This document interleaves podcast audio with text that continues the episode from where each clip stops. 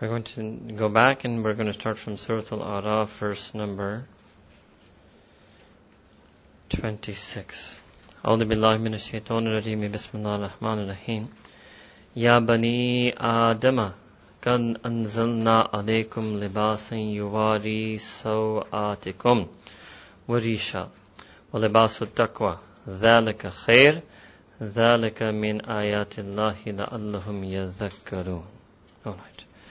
First from verses numbers 20 to 28 of Surah Al-Araf, there is mention once again of the story of Sayyidina Adam alayhi salam and Iblis and Sayyidatuna Hawa radiallahu anha. As I mentioned to you before, that part of the story had been done already in Surah Baqarah, verses number 34 to 39. Here, we had this incident of the tree. Now there's lots of discussion in the books of tafsir exactly about the nature of this tree, so I'm going to sort of combine all of them and give you one or two aspects of that discussion. First thing is that I already mentioned to you that they were first all in the presence of Allah subhanahu wa ta'ala.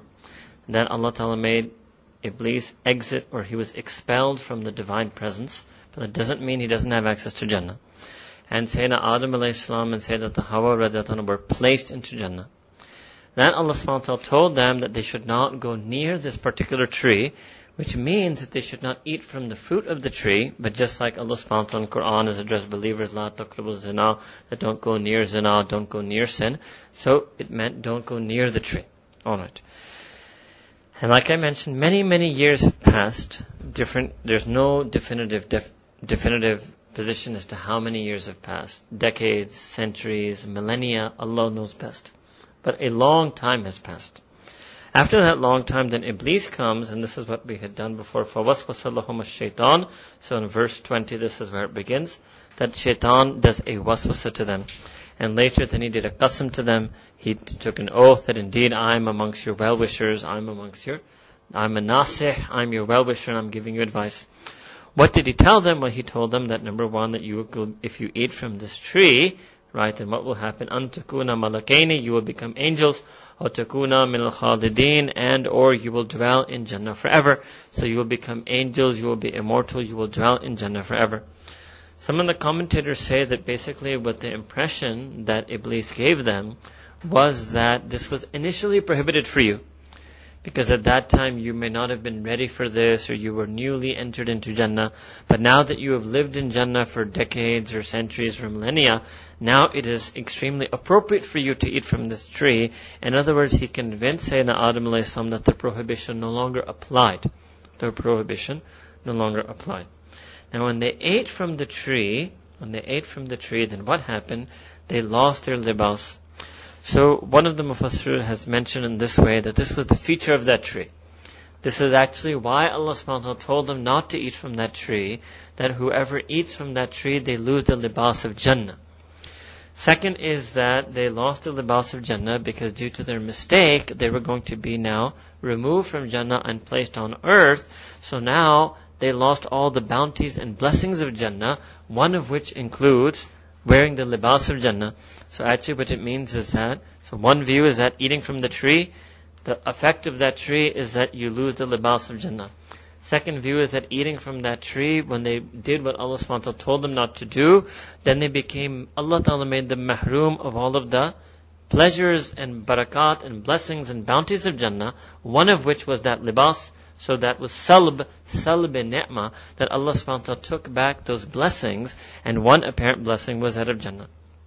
Then what I had mentioned to you yesterday, there are two views concerning that. Because one view, okay, let me do the one I didn't tell you yesterday. One view mentions that yesterday, uh, one view is that no, they were uh, spouses in the sense that they were mating in Jannah. Now, if they were prior to this interacting and being intimate as husband and wife, then if they were to become unclothed, well, since they've already been interacting with husband and wife, and since there's nobody else around in Jannah, this is not such a shocking thing that would prompt such a uh, shocking response. So the answer that those mufassirun give who take the position that they had been previously mating was that this was not the occasion to be unclothed. So that means that even the lesson is that even a husband and wife uh, who may if they have been intimate with one another, would not be shocked or embarrassed at such a situation. But it shows that the adab of the haya of an insan is that even that, uh, there's a particular occasion on which a person is unclothed, and if a person becomes unclothed when it's not the proper occasion to be unclothed, even then the person will be embarrassed and feel haya, and therefore they scurried and they grabbed leaves off from the trees and they started covering themselves up with the leaves. The second view was what I had mentioned to you, right, yesterday, was that other mufassirun of the opinion that they had, they were made, they were pairs, Zod, they were pairs, that Amma Hawa rather was the pair of Sayyidina Adam but they only actually become physically intimate and mate when they are placed on earth. At that point, they were not actually engaging in any relations with one another, and therefore, prior to that, they had always been clothed in the libas of Jannah. So it was actually the very first time that they had been naked in their lives, right? And remember, I've explained elsewhere, I don't think I've ever explained to this group before, but I did mention it, that Sayyidina Adam salam, remember, he never had a childhood. He was never a boy. He started out as a man. And same thing for Sayyidatuna Hawa radiallahu she had no childhood, she was never a girl, she started out as a woman.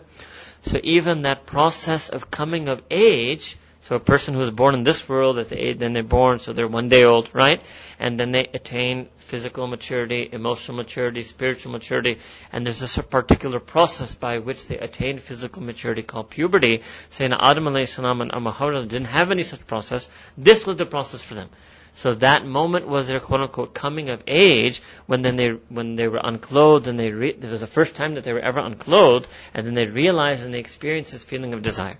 That was that tafsir that some of the mashayikh of the Tasawwuf also give that prior to this point they were entirely lost in the love for Allah subhanahu wa ta'ala and it was that love for Allah subhanahu wa ta'ala that desire to be angels because they had a lot of respect for angels. Now remember here by this point Sayyidina Adam alayhi has not been a nubuwah has not been bestowed upon him, has not been conferred upon him. Because we did earlier that the anbiya are greater than the malaika. But at this point he's not yet a nabi.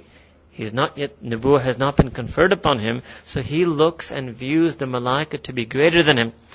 And in all likelihood, from what else we know about the angels and hadith, that the angels come and go as they please, at least some of them, some suggest all of them, certainly some of them, come and go as they please into the divine realm, into the divine presence. They speak with Allah subhanahu wa ta'ala, they receive communication from Allah subhanahu wa ta'ala. So until Sayyidina Adam is a Nabi and then he himself starts getting wahi, at this stage, prior to his nubuwah, prior to his wahi, for him the angels would seem to be a superior creation, and so that is why he aspired and wanted to be one of the angels, and he also wanted to live in Jannah forever. Now, another thing that the further the Mashaykh will mention is that because they had to be placed on earth, and to put somebody on earth who is absolutely lost in the love for Allah subhanahu wa ta'ala, that would be like a punishment. Earth would be like a Jahannam for such a person. And indeed, that's why you find, right, that those mu'mineen who are extremely in, extreme in their love for Allah subhanahu wa ta'ala, earth is like a prison, and that's exactly what Sayyidina Rasulullah sallallahu said in a Sahih Hadith, ad-dunya usijnul mu'min, that this world and the life of this world and the material world is a prison for the believer.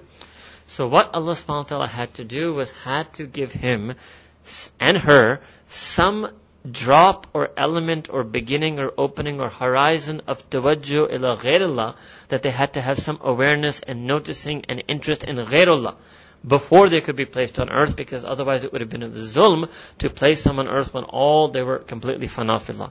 So that was this then occasion that when, so them being naked is meant to be understood literally that they lost their clothing, but the haya they felt and the reason they scurried for their leaves is they felt some attraction from one another. And now, all of a sudden, they have now, in addition to love for Allah subhanahu wa ta'ala, they have now some feeling which was halal because they were husband and wife, right? But they have a feeling for Allah. So these are the different uh, aspects of this tafsir about uh, them eating from the tree and losing the clothing thereof. Also, another thing that some of the mashayikh of the Tasawwuf mentioned is that Allah subhanahu wa ta'ala had to make a sabab, a quote unquote bahana, because otherwise, even though He had said, Inni ja'alun fil ardi khalifa, that indeed I am going to place on earth my vice regent, my deputy, my representative, the embodiment of my will and command and wish and pleasure, after placing Sayyidina Adam Islam in Jannah, to remove him from Jannah and put him on earth would be against the karam of Allah subhanahu wa ta'ala, would be against his infinite generosity, would be against his attributes, would be against his adl and his justice. So there had to be some sabab, by means of which some sabab means some means, some cause, bahana means some excuse, some process by which Allah subhanahu wa ta'ala could place Sayyidina Adam Islam away out of Jannah and on this earth without it being against the dictates of His generosity and His bounty. So this was that process. Right? So it means that actually what Iblis did was not something that was against the will of Allah subhanahu wa ta'ala, but in this sense you can say that it was very much part of the divine plan and Him whispering and confusing and deluding and misguiding Sayyidina Adam alayhi salam was the process that led to that sabab of them being placed on earth. Alright. So we just translate now this ayah verse 26. So, O children of Adam, so now this is addressed to Bani Adam, and now you're going to see this, and you have seen it once or twice before. So this is another way the Quran Kareem refers to humanity. Anas, Insan, and Bani Adam. Now, Bani Adam is a term, right, obviously first indicating that we are all descendants of Sayyidina Adam Islam, but it's also mentioned that there are going to be certain common traits common to humanity, and there are going to be certain injunctions that are common to humanity. So Allah subhanahu wa ta'ala is saying that it's part of our humanity that Allah ta'ala has sent down onto us clothing and garments. Yuwari atikum, so that number one, what is the first purpose of libas is to cover our private parts, to guard our modesty, to guard our chastity. That is why then all such fashion that is designed to expose a person, right, then that means that that, in the Quranic definition of Quranic humanism, such fashion would be viewed as inhumane. Inhumane. Alright? Second, warisha, and as a beauty and as an adornment. So the second purpose of libas is indeed a beauty and an adornment. Alright. Well, libasu taqwa, khair, but however the Allah Ta'ala then immediately mentions that in addition to the physical garment and clothing, you also need to adorn yourself with characteristics, with spiritual characteristics, and the best spiritual characteristic to adorn yourself and enclose yourself and encircle yourself in is taqwa. Right, that we did for you yesterday. Inna akramakum indallahi atqakum. Allah subhanahu wa ta'ala says elsewhere in the Quran, indeed the most honored of you in the eyes of Allah subhanahu wa ta'ala are the ones who have the most taqwa. The rabt here also is that what is that attribute that is going to keep a person clothed? What is that attribute that's going to make sure that even the physical attribute of libas, which is guarding modesty and chastity, is going to be there, the spiritual attribute of taqwa. You know, that person who has taqwa is not going to let themselves be unclothed, unclothed literally, and unclothed also figuratively, that they're going to physically conceal, right, those organs, and they're also going to guard those organs against any immodesty and any lack of chastity. So that is the rabt here, that is why taqwa is being mentioned here as well. And it was in fact their taqwa of Sayyidina Adam and Sayyidina Hamran that made them scurry and hurry and to gather those leaves because they actually were showing they were the embodiment of this human feeling that a person would always want to be clothed at all times. And this shows you, right, so this other word that exists in the English language, uh, you know, it shows you that the Quran Kareem is not just saying that this is against Sharia. Quran Kareem is saying that this is inhuman, and this is this whole notion of nudity and nudism, right? And you have movie ratings, and you have a whole world of media that is centered around this concept. So all of that partial, incomplete, complete, etc., all of that is extremely against Islam. Now you will see that any exposure of any flesh which Allah subhanahu wa ta'ala wishes to be concealed is also against taqwa. Whether that be the fashion, revealing fashions of today, whether they call it capri, they call it midriff, they call it short sleeve, they call it net dupatta, whatever it is, they're all precursors, they're mubadiyat. They're things from the same kabila, from the same line of this type of nudity that Allah subhanahu wa ta'ala is mentioning to be something that is wrong in Quran al-Karim. So I will give you one hadith that has been narrated by Imam Muslim, rahimahullah, Imam Muslim, rahimahullah, in the Sahih. And he mentions that the hadith is about two groups. I'm just going to mention one group that is here. The Sayyidina Rasulullah that I've seen. Two groups that are inevitably destined for hell. One of those groups were who? Those women who will be naked despite wearing clothes. Now, jeep. when you read hadith like this, you can really see the hujjiyat of Sayyidina, uh, in the time of the Prophet there was no such concept, right? But today, anyone who knows anything about fashion knows that this is actually what much of fashion is actually geared towards, those women who will be naked despite wearing clothes, right? Which means very revealing attire. That is the English word that they will use for this. So what did the Prophet say? So first he said that that was one of the two groups destined for hell. Then he said that these women will not enter Jannah nor will they even smell the fragrance of Jannah, uh, nor will they even smell the fragrance of Jannah. Alright? So in that sense we can take this ayah as the first ayah on this topic of covering, which we will keep doing whenever it comes in Quran al-Kareem, particularly for women, but also for men. Alright? And all of you know that uh, basically a lot of women's dress and attire and fashion and makeup and etc. is actually geared towards this, right? To, to, reveal their beauty, even if they may appear to be concealed, right? To display and reveal their beauty and adornment. So this is something that Sayyidina Rasulullah is forbidden, and the deen of Islam is forbidden for women to do in front of their non-mahram men. In all ladies gathering, that is something separate. In front of their father, son, brother, that is something separate. Right? Okay. Ya Bani Adam, O, o children of Sayyidina Adam alayhi salam. لا يف لا يفتننكم الشيطان كما أخرج أبويكم من الجنة that do not let shaitan induce, seduce you or entice you. Literally, yaftinanna means do not let him put you into fitna. Do not let him put you in that trial and tribulation. Kama akhraja abawaykum, just in the matter in which he expelled or caused your two parents to exit from Jannah. Yanzi'u anhuma libasuhuma. So it doesn't mean that he literally did this, but he in, deceived them and put them in some fitna that resulted in, right, the removal of the clothing from the two of them. لِيُرِيَهُمَا so that shaitan could show them. Literally it's actually لِيُرِيَهُمَا so that shaitan may show them hima their private parts. It's this part then where the Mufassirin have taken that group that they had not seen this before, which means they had always been clothed. They had always been in the libas of Jannah. Innahu yarakum huwa wa qabiluhu. So this we did for yesterday. Indeed, shaitan, he sees you, him and his kind, min haythu from such a place where you are not able to see them. So that is this parallel plane of existence or parallel dimension that shaitan and the shayateen from the jinn are able to see human beings, but you are not able to see them. Inna ja'alna shayateen awliya'a lilladhina la yu'minun. And indeed Allah is saying in the Quran that we have made and appointed all of the shayateen as awliya, as intimate friends and companions for those people who don't have iman. Because the, those who are alladina yu'minun, those who have iman, Allah Ta'ala has appointed Himself as their wali, Allahu waliyul ladina amanu, as Allah Ta'ala said in the Quran. وَإِذَا فَعَلُوا فَاحِشَةً and when they commit any indecency, immorality, do any lewd act, they fail to guard their chastity and their modesty. Qalu, what do they say? Wajadna alayha aba'ana. That we found our fathers, to, forefathers to be doing exactly this practice. Wallahu amarana biha. And they further say that Allah Ta'ala has commanded us to do so. Here Allah subhanahu is referring to another foul practice of the mushrikeen of Makkah Mukarramah, and that is they used to often find themselves in situations in which they were unclothed. They even used to make tawaf of the Kaaba unclothed. And when they were told that, what are you doing? They used to say, our forefathers used to do this.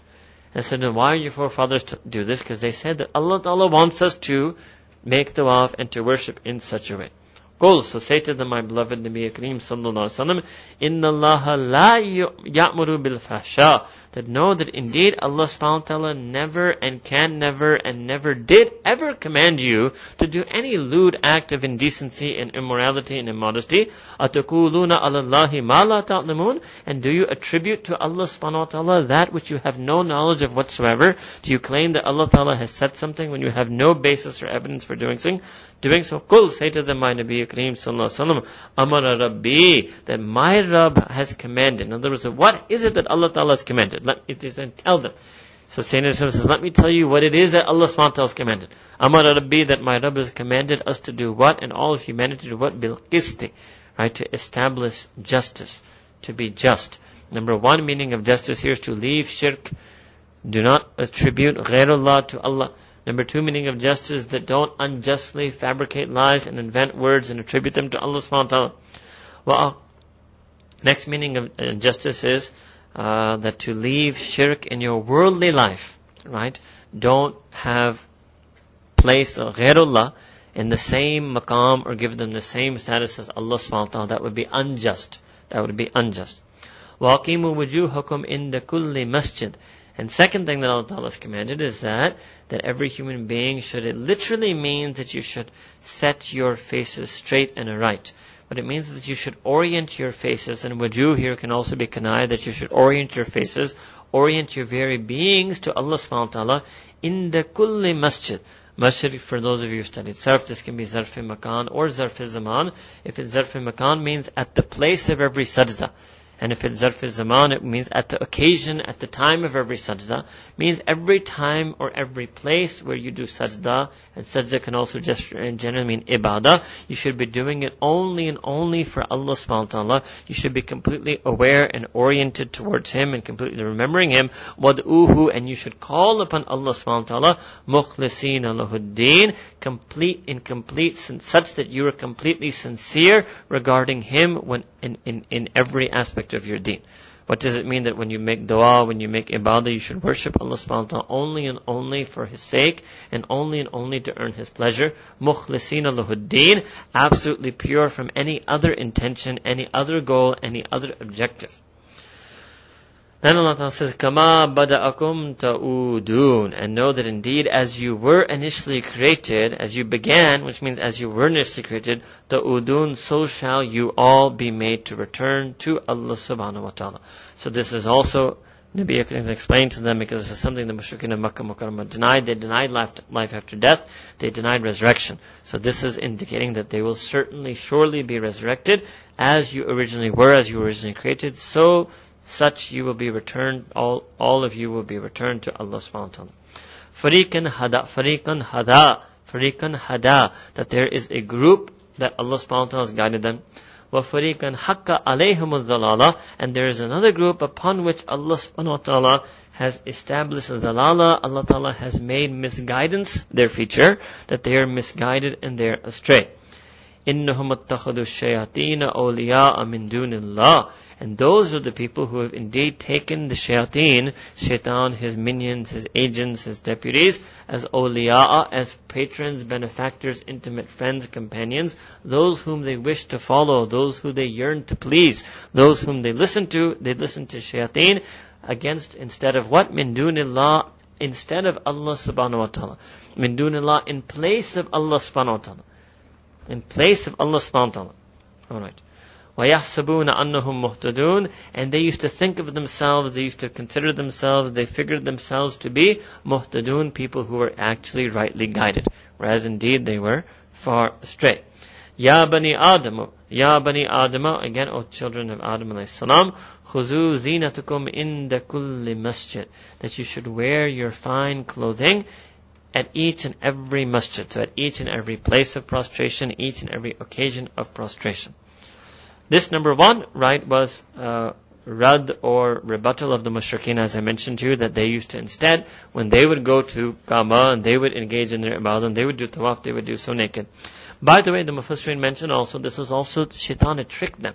Tricked them and they mentioned two things here. Number one, that they thought that just like, remember, they didn't complete the construction of Kaaba because they didn't want to use money that was acquired from unlawful sources. So they felt that they shouldn't do tawaf in clothes in which they have sinned. And because they had sinned in every type of clothing they had, therefore did the tawaf naked, but they did it thinking it to be a virtue.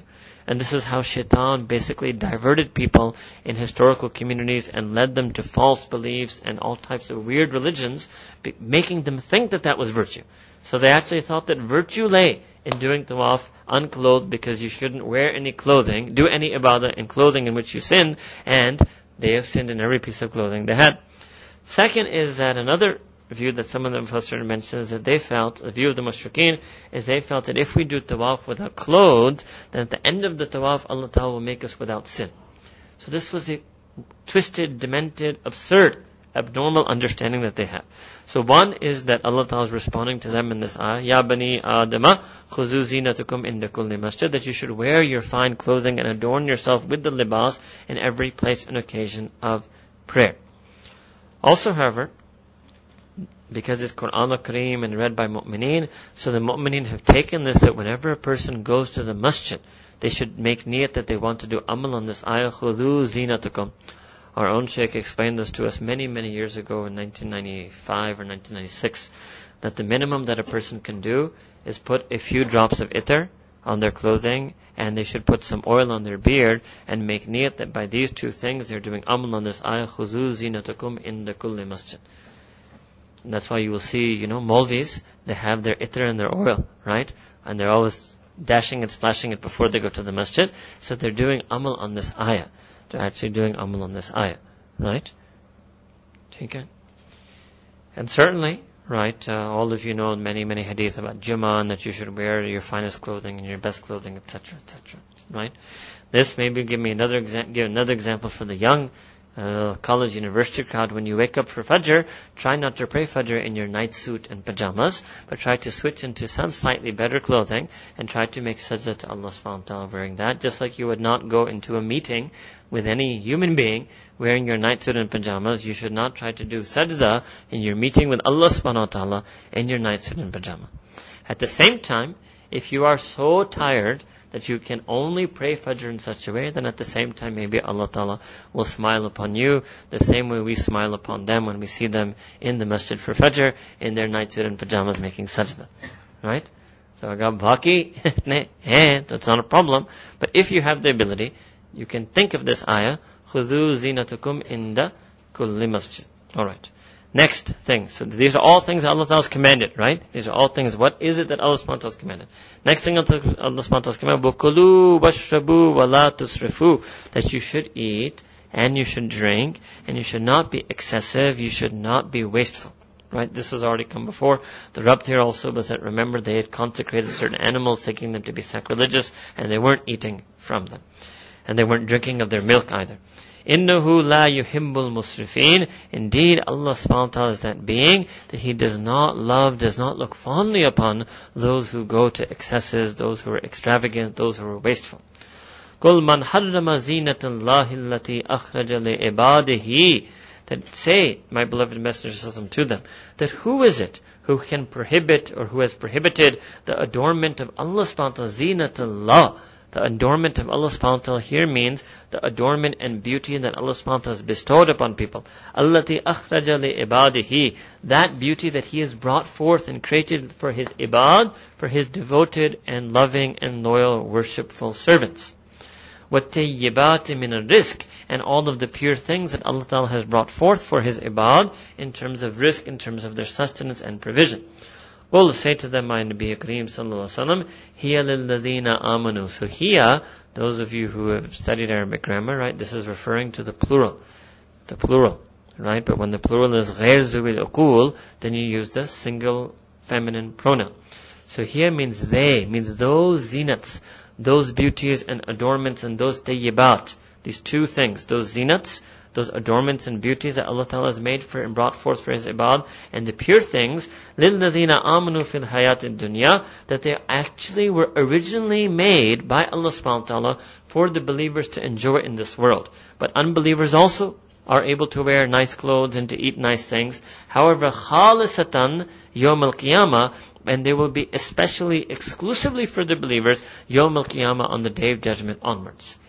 So it means that actually all of the adornment and beauty that Allah Ta'ala has put in this world, all of the zinat, and all of the tayyibat that Allah Ta'ala has put in this world, is actually supposed to be for believers.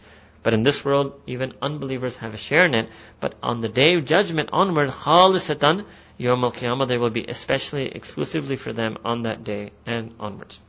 كَذَلِكَ نُفَصِّلُ Indeed, Allah subhanahu wa ta'ala says in this, thus do we elaborate and make clear al-ayati, that means we make clear the verses of our revelation and our signs, لِقَوْمِ يَعْلَمُونَ, to a community that discerns in a community that has and wishes to possess knowledge.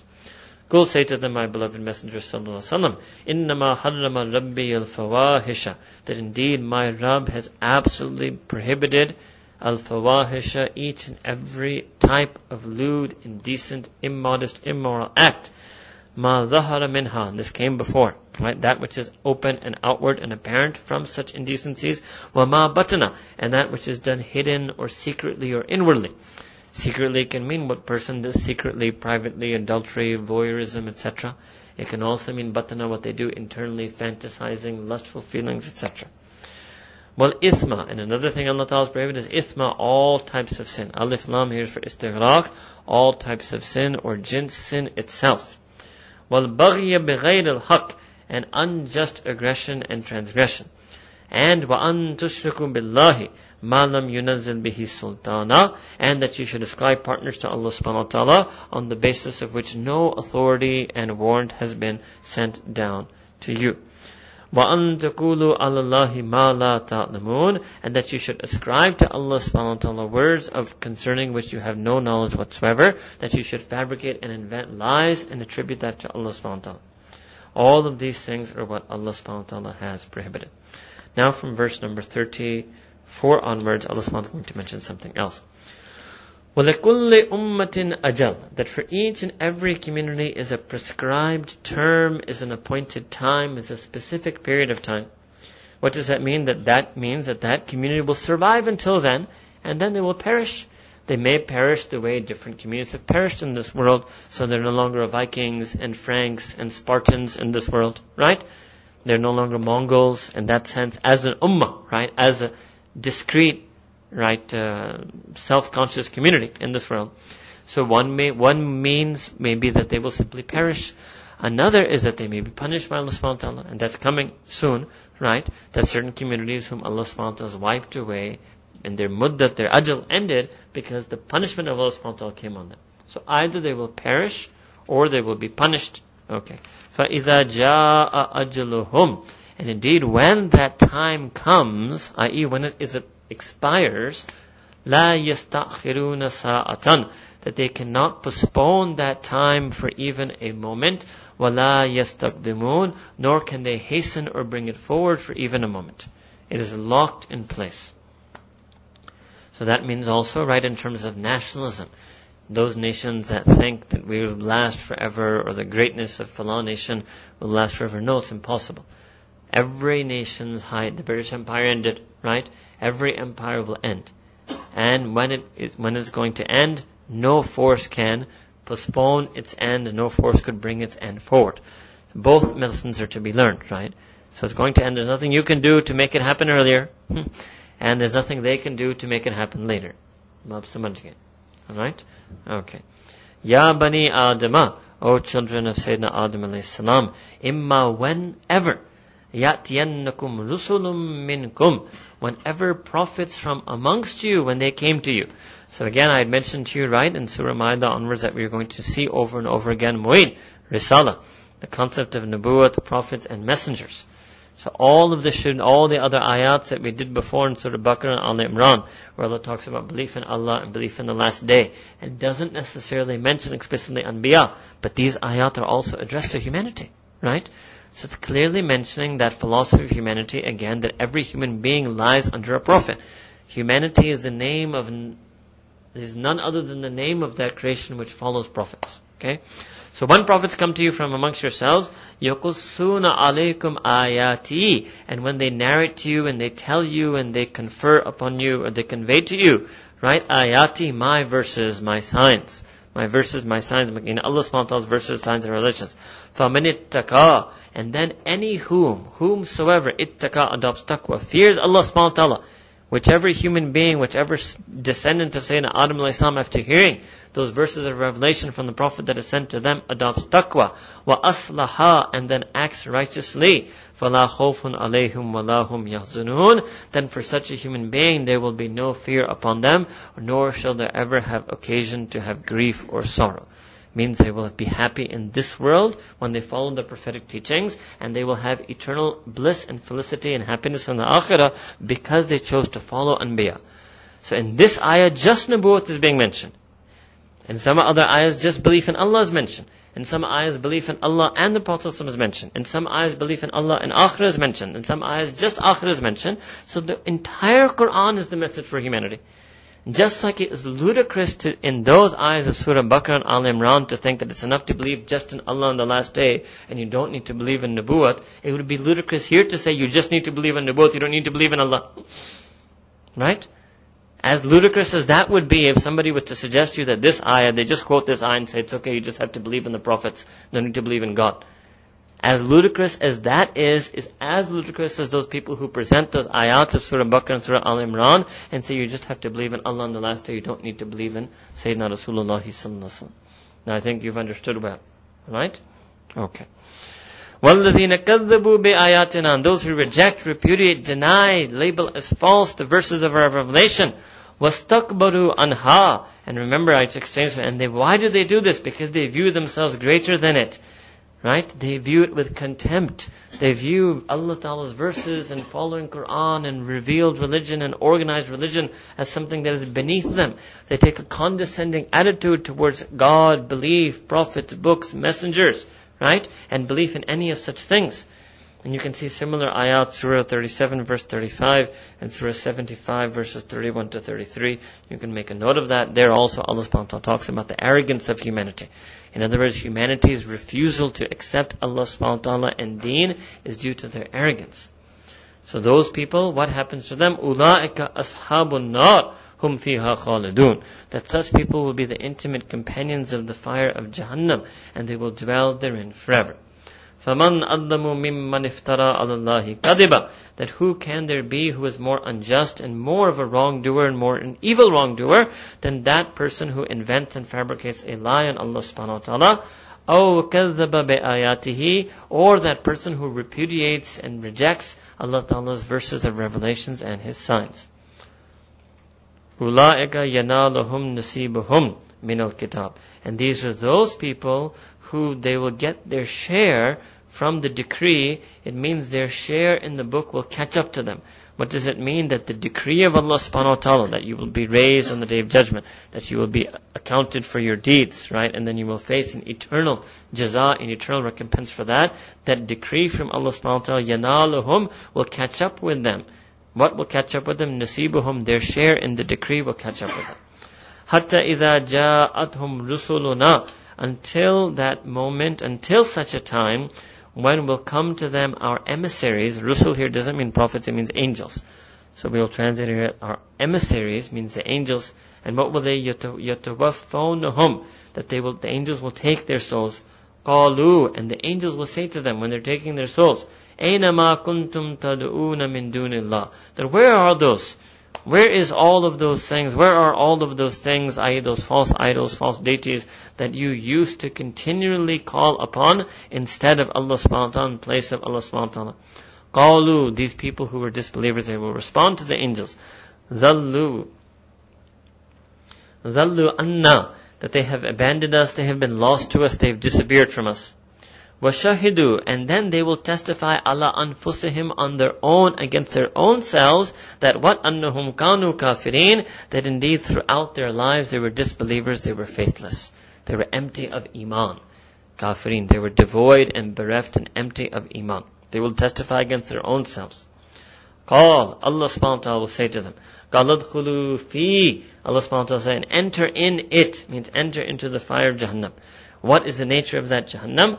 أمم قد خلت من قبلكم من الجن والإنس في النار and it is that fire of Jahannam that umamin communities have passed before you communities from the jinn and communities from humanity have already passed before you and entered into Jahannam so it means that as a person goes in, right, Allah Ta'ala will be mentioning them, the already inhabitants and dwellers in Jahannam. كُلَّمَا دَخَلَتْ أُمَّةٌ لَأَنَتْ أُخْتَهَا each and every time an ummah, a people, a group, a qawm, a community enters into Jannah, la'anat ukhtaha, then they curse their fellows, they curse their sisters that are already there.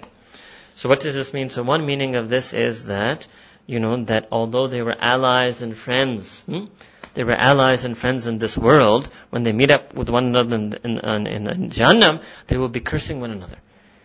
They will be cursing one another. Right? What it means that all ties of friendship and alliances will be severed in the fire of Jahannam. There will be no allies. Each one will be cursing the other. Alright. Hatta idha fiha. Until they have all entered, all followed into that Jahannam Jamia all together. Qalat. And then what will happen? Qalat ukhrahum. And there are two ways you can translate this. So the first way. Qalat ukhrahum li'ulahum. So the latter will say to the former. Latter means the one who were entering and the former the ones who were already there. The latter will say to the former, Rabbana ha'ulai. That, oh our Rabb, these, these are the very ones, adalluna, that they misguided us and led us astray. Fa'atihim, so Allah Ta'ala, you give them adaban dhi'fan, double the punishment min nar from the fire of Jahannam. Qal, Allahu Akbar. Allah subhanahu wa ta'ala say, لِكُلٍّ dhi'fun, double for everyone. Allahu Akbar. Yes. لِكُلٍّ dhi'fun, double for everyone. Allahu Akbar kabir. Say someday. For each, each one of you double. وَلَكِنْ لَا تَعْلَمُونَ However, you don't know. You don't know what you're saying. You don't know what you're getting yourself into. You don't know what you're inviting on the other. You don't know what you have just invited on yourselves. आपको ना इस अजाब का पता है ना इसका दुगना का पता That's what Allah Ta'ala is saying. Allahu Akbar. وَلَكِنْ لَا تَعْلَمُونَ اللهم أجرنا من النار اللهم نعوذ بك من النار That's one way to translate it. Let me finish translating this way. From وَقَالَتْ أُولَاهُمْ So now, uh, and so now the former will say to the latter, وَقَالَتْ أُولَاهُمْ لِأُخْرَاهُمْ Now the former will then respond to the latter after this. فَمَا كَانَ لَكُمْ عَلَيْنَا مِنْ فَضْلٍ Now you're no better than us. Now you're no better off than us. You wanted us to have double, now you also have double, now you're no better off than us. This is فَذُوقُوا فَذُوقُوا الْعَذَابِ بِمَا كُنْتُمْ تَكْسِبُونَ Then Allah subhanahu wa ta'ala will address all of them, that let all of you taste and experience the punishment بِمَا كُنْتُمْ تَكْسِبُونَ due to what all of you used to do. Second way that this has been translated, these two words, actually, ukhrahum and ulahum. Second way it can be translated is instead of latter and former, it means leaders and followers. Okay? So then if you go back here, so let's do this again. قَالَتْ أُخْرَاهُمْ So أُخْرَاهُمْ would mean the followers. The followers will say to, regarding their leaders, لِأُلَهُمْ, regarding their leaders, Rabbana, that, oh our Rabb, ha'ula'i, these were the ones, these are the very ones, and they led us into, they were the leaders of kufr, right? These are the ones they led us astray. فَآتِهُمْ So Allah subhanahu wa ta'ala give them adab and zi'fa, that give them double the punishment, min not from the fire of Jahannam. قال Allah subhanahu wa ta'ala say, لِكُلٍّ ذِئْفٌ To each and every one of you, leader or follower, double. وَلَكِنْ لَا تَعْلَمُونَ But indeed you don't know. وَقَالَتْ أُولَاهُمْ So now the leaders will respond, لِأُخْرَاهُمْ To the followers, فَمَا كَانَ لَكُمْ عَلَيْنَا مِنْ فَضْلٍ Now you have no advantage over us. That you tried to get us in trouble here in Jahannam, that we were your leaders, we should get double. And then what is Allah subhanahu wa ta'ala saying? فَذُوقُ الْأَذَابَ بِمَا كُنْتُمْ تَكْسِبُونَ So بِمَا كُنْتُمْ تَكْسِبُونَ means that each and every one of you were doing kufr. You're equally guilty of kufr. Whether you were leader or follower, right, you were equally guilty of kufr. Alright? But it does show, right, that the followers will be upset with their leaders. And that's the southern notion of that, that they will curse the ukht, they will curse their sisters, they will curse their fellows, they will curse their associates, they will curse their leaders. Alright? Allahu Akbar. إِنَّ الَّذِينَ كَذَّبُوا بِآيَاتِنَا And indeed those who, yes, those who falsify and repudiate and view to be as lies and untrue, right? And view to be as myths, بِآيَاتِنَا, the verses of our revelation, wastakbaru anha, and I did this for you before already, right? And view themselves to be too high and mighty for it, and turn away from it in contempt. La tufattahu lahum abwabus sama'i, that never will the gates of the realms that lie above be open to them, wala yadkhulul jannata, and they will never ever enter into Jannah. The notion here in is that Jannah is something that lies beyond not necessarily above, but beyond the physical universe. So the physical universe contains of ard, consists of ard, this earth, and as-sama'i and all of the realms that lie above infinite realms as far as the whole universe goes. Jannat is something that lies beyond that. So when you go from a place where you are to a place that is beyond, that means figuratively you go through the samawat. So not only will they not enter Jannah, but even the doors of this the realms that lie above, which are not Jannat itself, even that will be closed to them. Even the path, the doors that lead to the path that goes to Jannah, even that will never and ever open for them. Right? Hatta yalijal jamalu fi sammil khiyat. This I mentioned to a famous statement that it was coming. That they will never ever be able to enter Jannah until and unless, right, a camel passes through the eye of a needle. It means never. That's something that is an impossibility. Alright? And here I think also, you know, uh, interesting that, uh, that Allah subhanahu is using this example, especially for today's sort of empirical atheists. When for them they talk about empirical possibilities. So the analogy Allah Ta'ala gave them as of an empirical impossibility. The camel passing through the eye of a needle is something that is empirically impossible. So it could be understood in this way that, oh, you who were so looking at empiricism and possibilities and probabilities, so fine, you will also enter Jannah when this thing that you also know to be empirically impossible, only until unless something that happens. وَكَذَلِكَ نَجْزِي الْمُجْرِمِينَ And Allah subhanahu wa ta'ala says that thus do we recompense, and we, in this case, because it's a negative recompense, so you can say we mete out punishment to the mujrimeen, to those who are guilty of wrongdoing, who are the wrongful sinners. لهم من جهنم مهاد ومن فوقهم غواش and for them what will they have in Jahannam they will have a bed ومن فوقهم and above them and over them غواش they will have coverings or canopies or shrouds coverings and canopies right what does this mean this means that they will be surrounded by Jahannam they will be surrounded by Jahannam underneath them, on top of them, left of them, right of them, in front of them, behind them. They will be in a all encased enclosure of Jannah. Alright. Uh, but وَكَذَلِكَ نَجْزِي الظَّالِمِينَ So Allah uses a different word here. First above was mujrimeen, now zalimin.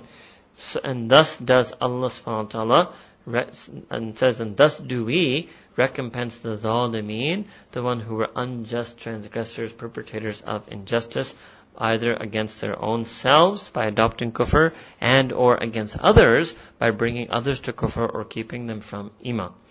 وَالَّذِينَ آمَنُوا وَعَمِلُوا الصَّالِحَاتِ لَا نُكَلِّفُ نَفْسًا إِلَّا وُسْعَهَا However, for indeed those who believe and those who do righteous acts and works, then Allah subhanahu wa ta'ala says that no, and Allah subhanahu wa ta'ala says that we do not uh, make responsible, and we do not make any soul or self or person responsible for that which lies outside their capacity and ability. And what will happen to these? الَّذِينَ آمَنُوا وَعَمِلُوا الصَّالِحَاتِ أُولَٰئِكَ أَصْحَابُ الْجَنَّةِ hum fiha khalidun, that they will be the companions of Jannah, and they will dwell therein forever. وَنَزَعْنَا مَا فِي صُدُورِهِم مِّنْ غِلٍّ Here Allah subhanahu wa ta'ala we will remove ma fi sudurihim and whatsoever lies in their breast min ghil. Ghil means rancor. Fancy word for English and fancy English word for ghil is rancor. You can also think that it means any type of ill will or malice or spite or hatred or bad feelings towards one another. So this is one of the first that we're doing here, one of the signs of Jannah, right? And one of the signs of Jannah is that people's tazkiyah is done by Allah subhanahu wa ta'ala. That Allah subhanahu wa ta'ala will take out all of their negative emotions. So Jannah will be a place where no one feels any ghil for one another. Neither do, does a person feel ghil for another person, nor will anybody else feel ghil towards you. You will find this description of Jannah in this way, that there will be no love in it, there will be no foul speech in it, there will be no ghil in it. Alright. وقالوا and all the inhabitants of Jannah will say Alhamdulillah الذي هدى تجري من تحتهم الأنهار underneath they will be in such gardens they will have entered into such gardens underneath which rivers flow وقالوا الحمد لله الذي هدانا لهذا and they will say praise, all praises, praise itself belongs only to Allah subhanahu wa ta'ala. That Allah subhanahu wa ta'ala, that being, hadana lihada, who guided us to this Jannah.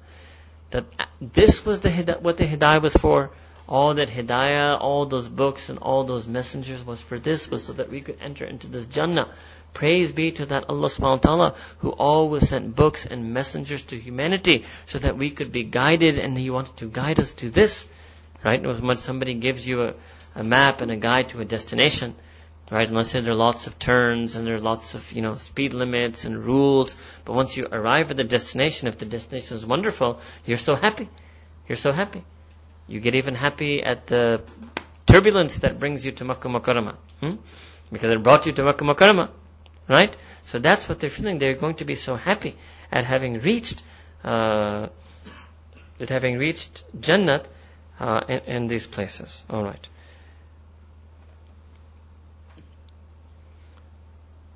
وَمَا كُنَّا لِنَهْتَدِيَ لَوْلَا أَنْ هَدَانَ اللَّهِ and indeed, they still will say, well, and we would never have ever been rightly guided, we could have never discovered guidance, we could have never been guided, Lola, were it not that an hadan Allah, were it not that Allah subhanahu wa ta'ala had guided us. So this is their humility. They won't view that they attained Jannat, that they discovered and this is showing the mizaj of human being. That we're not here on earth to discover and to derive and to come up with and design the way to Allah subhanahu wa ta'ala and form new ideologies and new understandings of Islam to do so. No, we're simply here to submit to the hidayah that Allah Ta'ala has sent down already. We're simply to surrender ourselves to Allah Ta'ala's guidance, and then if we do that, then Allah Ta'ala will surrender us on the day of judgment to Jannat. Alright. لَقَدْ جَاءَتْ رُسُلُ رَبِّنَا بِالْحَقِّ and they will say that indeed, Anbiya, again you see Risalat, Risalat, Risalat, that indeed Anbiya, messengers and prophets came, uh, messengers of our Rabb came bil haq, bearing the absolute truth and veracity. Right? So they will realize and they will assert the truth of all of the Anbiya and Mursaleen. Alright. Wanudu, and then it will be uh, announced and proclaimed. Antilkumul jannatu uristumuha bima kuntum ta'mulun.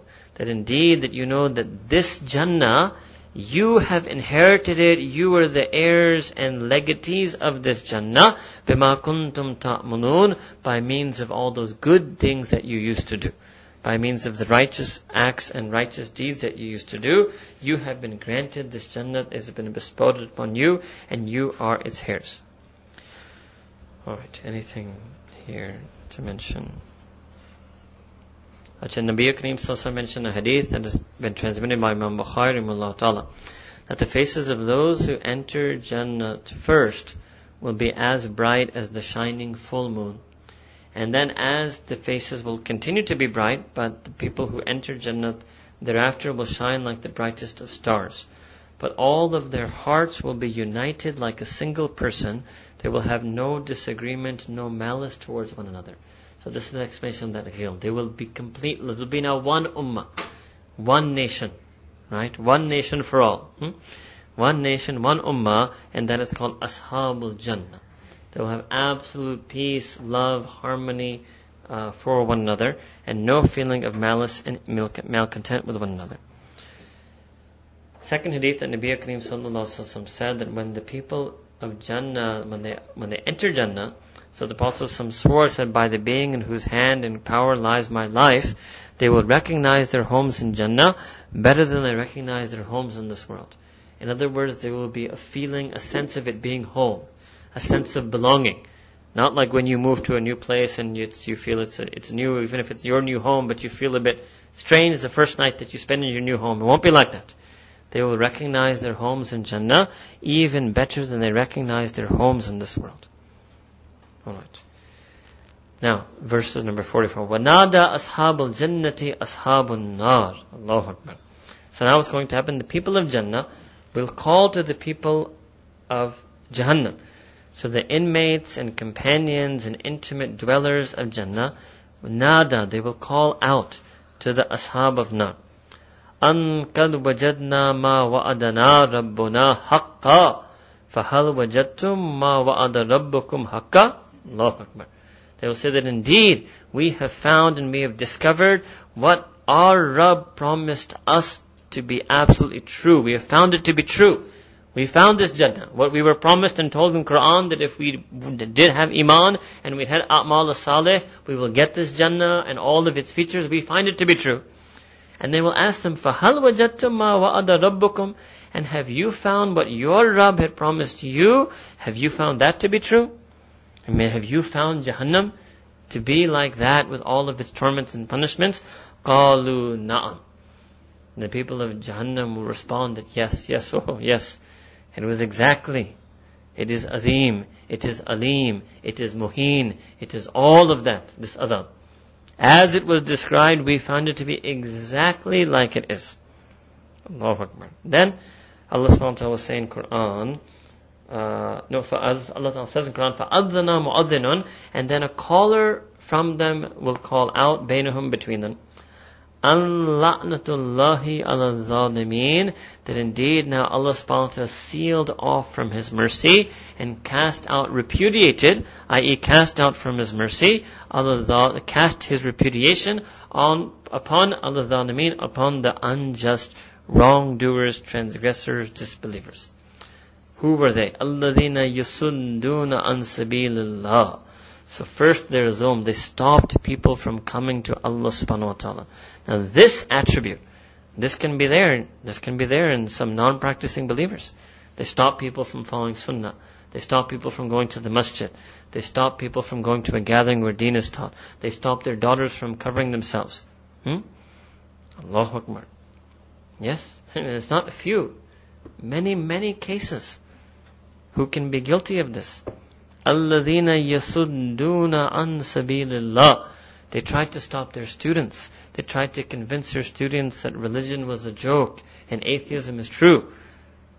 They stopped their friends using peer pressure. Maulvine banna. Hmm? Alladina yasudduna an sabilillah. They stopped other people from the path of Allah subhanahu wa ta'ala. They maligned Islam. They tried to convince the young Muslims of the West through their media that Islam is just terrorism. So they made them embarrassed of Islam, ashamed of their Islam. الَّذِينَ يَصُدُّونَ عَن سَبِيلِ اللَّهِ Number two, وَيَبْغُونَهَا إِوَجًا And what did they want? They wanted to give, they want, iwaj literally means curvature. They wanted, they were seeking to make Islam appear to be crooked. If they wanted that sabilullah, they wanted the path to Allah subhanahu wa ta'ala seemed to be crooked and twisted, so that people wouldn't go on it. You can also say that they wanted to make it appear difficult. ये तो बड़ा मुश्किल रास्ता है It's a difficult way. You should just follow a life of ease. इन चीजों में नहीं पढ़ना ये आप, आप नहीं कर सकेंगे आपके लिए मुश्किल होगा हुँ? आपके बस में नहीं है हुँ? How can it be that that Allah Ta'ala who created you, He said so many times already, and they're going to say many more times again, that He does not burden a soul beyond his capacity. This was Allah Ta'ala's response to that person who tries to convince people and deter people, deter people from the path of Allah subhanahu wa ta'ala. And what did they want? They wanted to make it appear as if there was some crookedness or curvature, or they wanted to create even indeed curvature and crookedness in it. وَهُمْ بِالْآخِرَةِ كَافِرُونَ And indeed they were deniers in the akhirah. They disbelieved in the hereafter. They didn't believe in life after death. وَبَيْنُهُمَا حِجَابٌ وَعَلَى الْأَعْرَافِ رِجَالٌ يَعْرِفُونَ كُلًّا بِسِيمَاهُمْ Alright. وَبَيْنُهُمَا حِجَاب Let's see, okay. Anything here?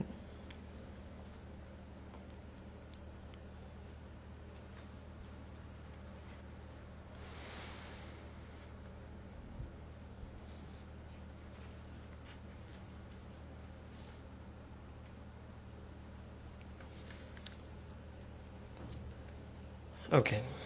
وَبَيْنَهُمَا hijabun That between Ashabul Jannah and Ashabul Nar. The hijab literally means veil. But it means here a barrier. That between the two of them will be a barrier which is no, completely sealed, not porous at all.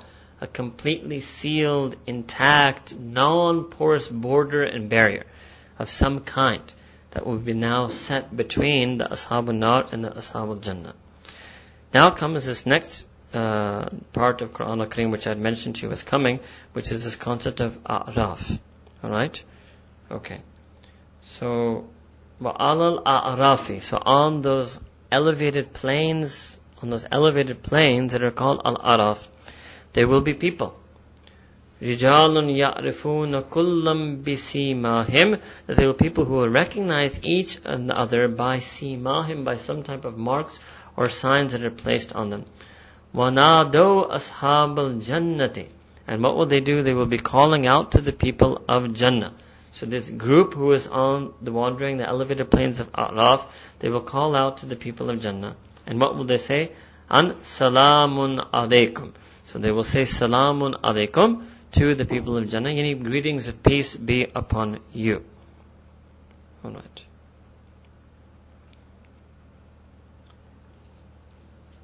Lam yadkhuluha. At this point, they have not yet entered into Jannah. These, these people wandering the plains of Araf. Wahum yatma'un. But they have tamafur. They covet. The fancy word is covet. They deeply desire. They yearn. Their heart's burning desire and burning yearning is that they want to enter into Jannah. So they're calling out. So there's not a hijab between them and Ashabul Jannah, right? They're able to call out to them and they're able to address them. Okay? Uh, وإذا صرفت أبصارهم تلقاء أصحاب النار قالوا ربنا لا تجعلنا مع القوم الظالمين Now when the people of Araf, when they, uh, when their gaze is turned by Allah subhanahu wa ta'ala, Allah وَإِذَا صُرِفَت when it means that their gaze is averted or diverted. When their gaze is averted or diverted by Allah subhanahu wa ta'ala, to who? to tilqa'i ashabin nar, to looking at the people and inhabitants of the fire of Jahannam. Qalu, so now the people of Araf, what will they say? Rabbana la taj'alna ma'al qawmi zalimin. Allah subhanahu don't make us and don't place us amongst this community and this group of unjust transgressors. So the suggestion here is that they are straddling this hijab They can see Ashabul Jannah and they can make some greeting to them and they can also see if their gazes are averted or directed in that way, they can see Ashabul Jahannam. And they're scared, right? They're scared, they don't know where exactly they're going to go. ونادى أصحاب الأعراف رجالا يعرفونهم بسيماهم قالوا ما أغنى عنكم جمعكم وما كنتم تستكبرون So now the Ashab al-Araf, they will call out and they will call out to such people that they recognize them again by some type of marks or signs. And what will they say? They will say, Ma agna ankum. They say that what you, what your pride, uh, Ma agna ankum jam'ukum. It means what your pride and your arrogance amassed. وَمَا كُنْتُمْ تَسْتَكْبِرُونَ in, in other words, that what is it? What is it that your pride and arrogance amassed? And what is it that you used to turn away from in being haughty and being arrogant. Alright? Okay. أَهَؤُلَاءِ الَّذِينَ أَقْسَمْتُمْ لَا يَنَالُهُمُ اللَّهُ بِرَحْمَةٍ And were these the people that you used to swear that Allah Ta'ala would not have mercy on them? Aqsamtum that used to take a swear that La yanaluhum that Allah Ta'ala's mercy will not envelop them, Allah Ta'ala's mercy will not find them, Allah Ta'ala's mercy will not catch up to them. Udkhulul jannata la khawfun alaykum wa la antum tahzanun. Then it will be said to them, enter into Jannah, you will neither, you will not have any fear there, nor shall you grieve. Okay. Who are the people of A'raf? So this is now, this discussion came in verses number 40 46, 46 to 49. 46 to 49. All right.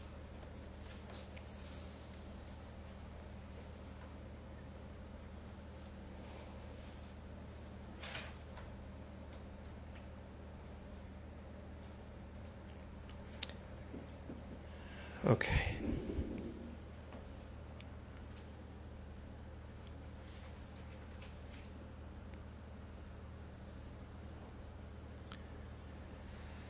Number one, number one view is that the people of Araf are those people who had enough good deeds to save them from going into Jahannam, but also at the same time had enough sins that prevent them from entering into Jannah. Had enough good deeds to save them from going into Jahannam, but at the same time had enough sins, unrepented sins, sins for which they didn't make tawbah before, which prevented them from entering into Jannah. Enough good deeds that saved them from Jahannam, however, enough sins that prevented them from going into Jannah. This suggests, right, that this is a group of people who live two lives, right? Have a two-faced life. They're not two-faced in their beliefs, so they're not munafiq in that sense. They believed in Allah subhanahu wa ta'ala. So let me make that clear. In terms of their iman, in terms of belief, all the articles of faith, right? They had all of the articles of faith. They believed in everything. They believe in Quran. They believe in Sayyidina Rasulullah sallallahu. They believe in Allah subhanahu wa ta'ala. And if they're from an earlier community, they believed in that prophet and book that was sent to them, right? So they were believers. There's no notion of atheism. There's no notion of polytheism. Okay. So they're not kuffar. They're not kuffar. They're mu'mineen. But they're that type of mu'mineen who didn't do enough to to be admitted or to gain entry into Jannah directly. Okay. Now they will have signs upon them. They will be able to recognize one another due to some type of sign or some type of marking on them. Right? Some type of sign and some type of marking upon them. How long will it take? How long will they be wandering these elevated, heightened plains of Al-Araf until this conversation takes place and between them and Ashabul Jannah? Then how long after that? Between that and they're eventually admitted, Allah knows best. Nobody can say definitively how long that is. But there's the suggestion, the feeling is that it's a very long time.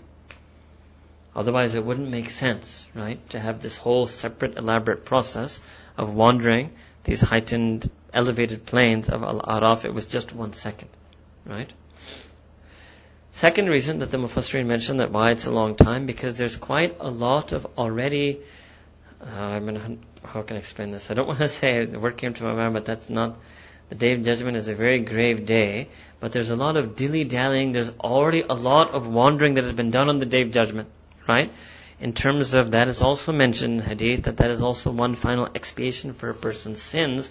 I.e. there will be some people who enter Jannah because their last few sins were forgiven due to the the the ru'ub or the mm, the awe-inspiring nature of the Day of Judgment. So these people have gone through that process also and still are not yet able to enter Jannah. So therefore then the suggestion, and again, there's nothing we can know definitively. But the suggestion was that they would wander then the, these elevated plains of Al-Araf for at least as long or longer than the time of the Day of Judgment. And the Day of Judgment is mentioned sometimes in hadith to be thousands of years, right? Thousands of years. So maybe they're wandering these plains of Araf for thousands and thousands of years. Some people have taken the position that, again, so who are these Ashab al-A'raf, if you will, originally. That there, these are those people who believed in Allah subhanahu wa ta'ala. They had that belief. They had belief in Allah subhanahu wa ta'ala. But they didn't fully believe in wahi or anbiya. In the sense that they didn't fully follow these things. So they weren't atheists. They did believe in a God. They weren't polytheists. They didn't believe in multiple gods. They believed in one supreme being. And they lived their life according to that teaching, but without following scripture and revelation and prophethood, which means that they lived a life of morality, so their iman plus their morality would, but their lack of spirituality, put it that way. Their iman plus morality, but they don't have, they don't have worship, they don't fast, they don't pray, they don't make dua, right? They don't have worship, but their iman and morality was such that it was enough to keep them from going into Jahannam. And then, right, they will wander these plains of Araf for so many, so many, however many years. Allah knows best what the wisdom is in creating this process, right? All we can say is that Allah Ta'ala has made the akhirah full of many, many stages for everyone, right? The second a person dies, your soul enters a place called Alam-e-Barzakh, Barzakh literally means that barrier from which there is no return. The point you will have passed the point of no return.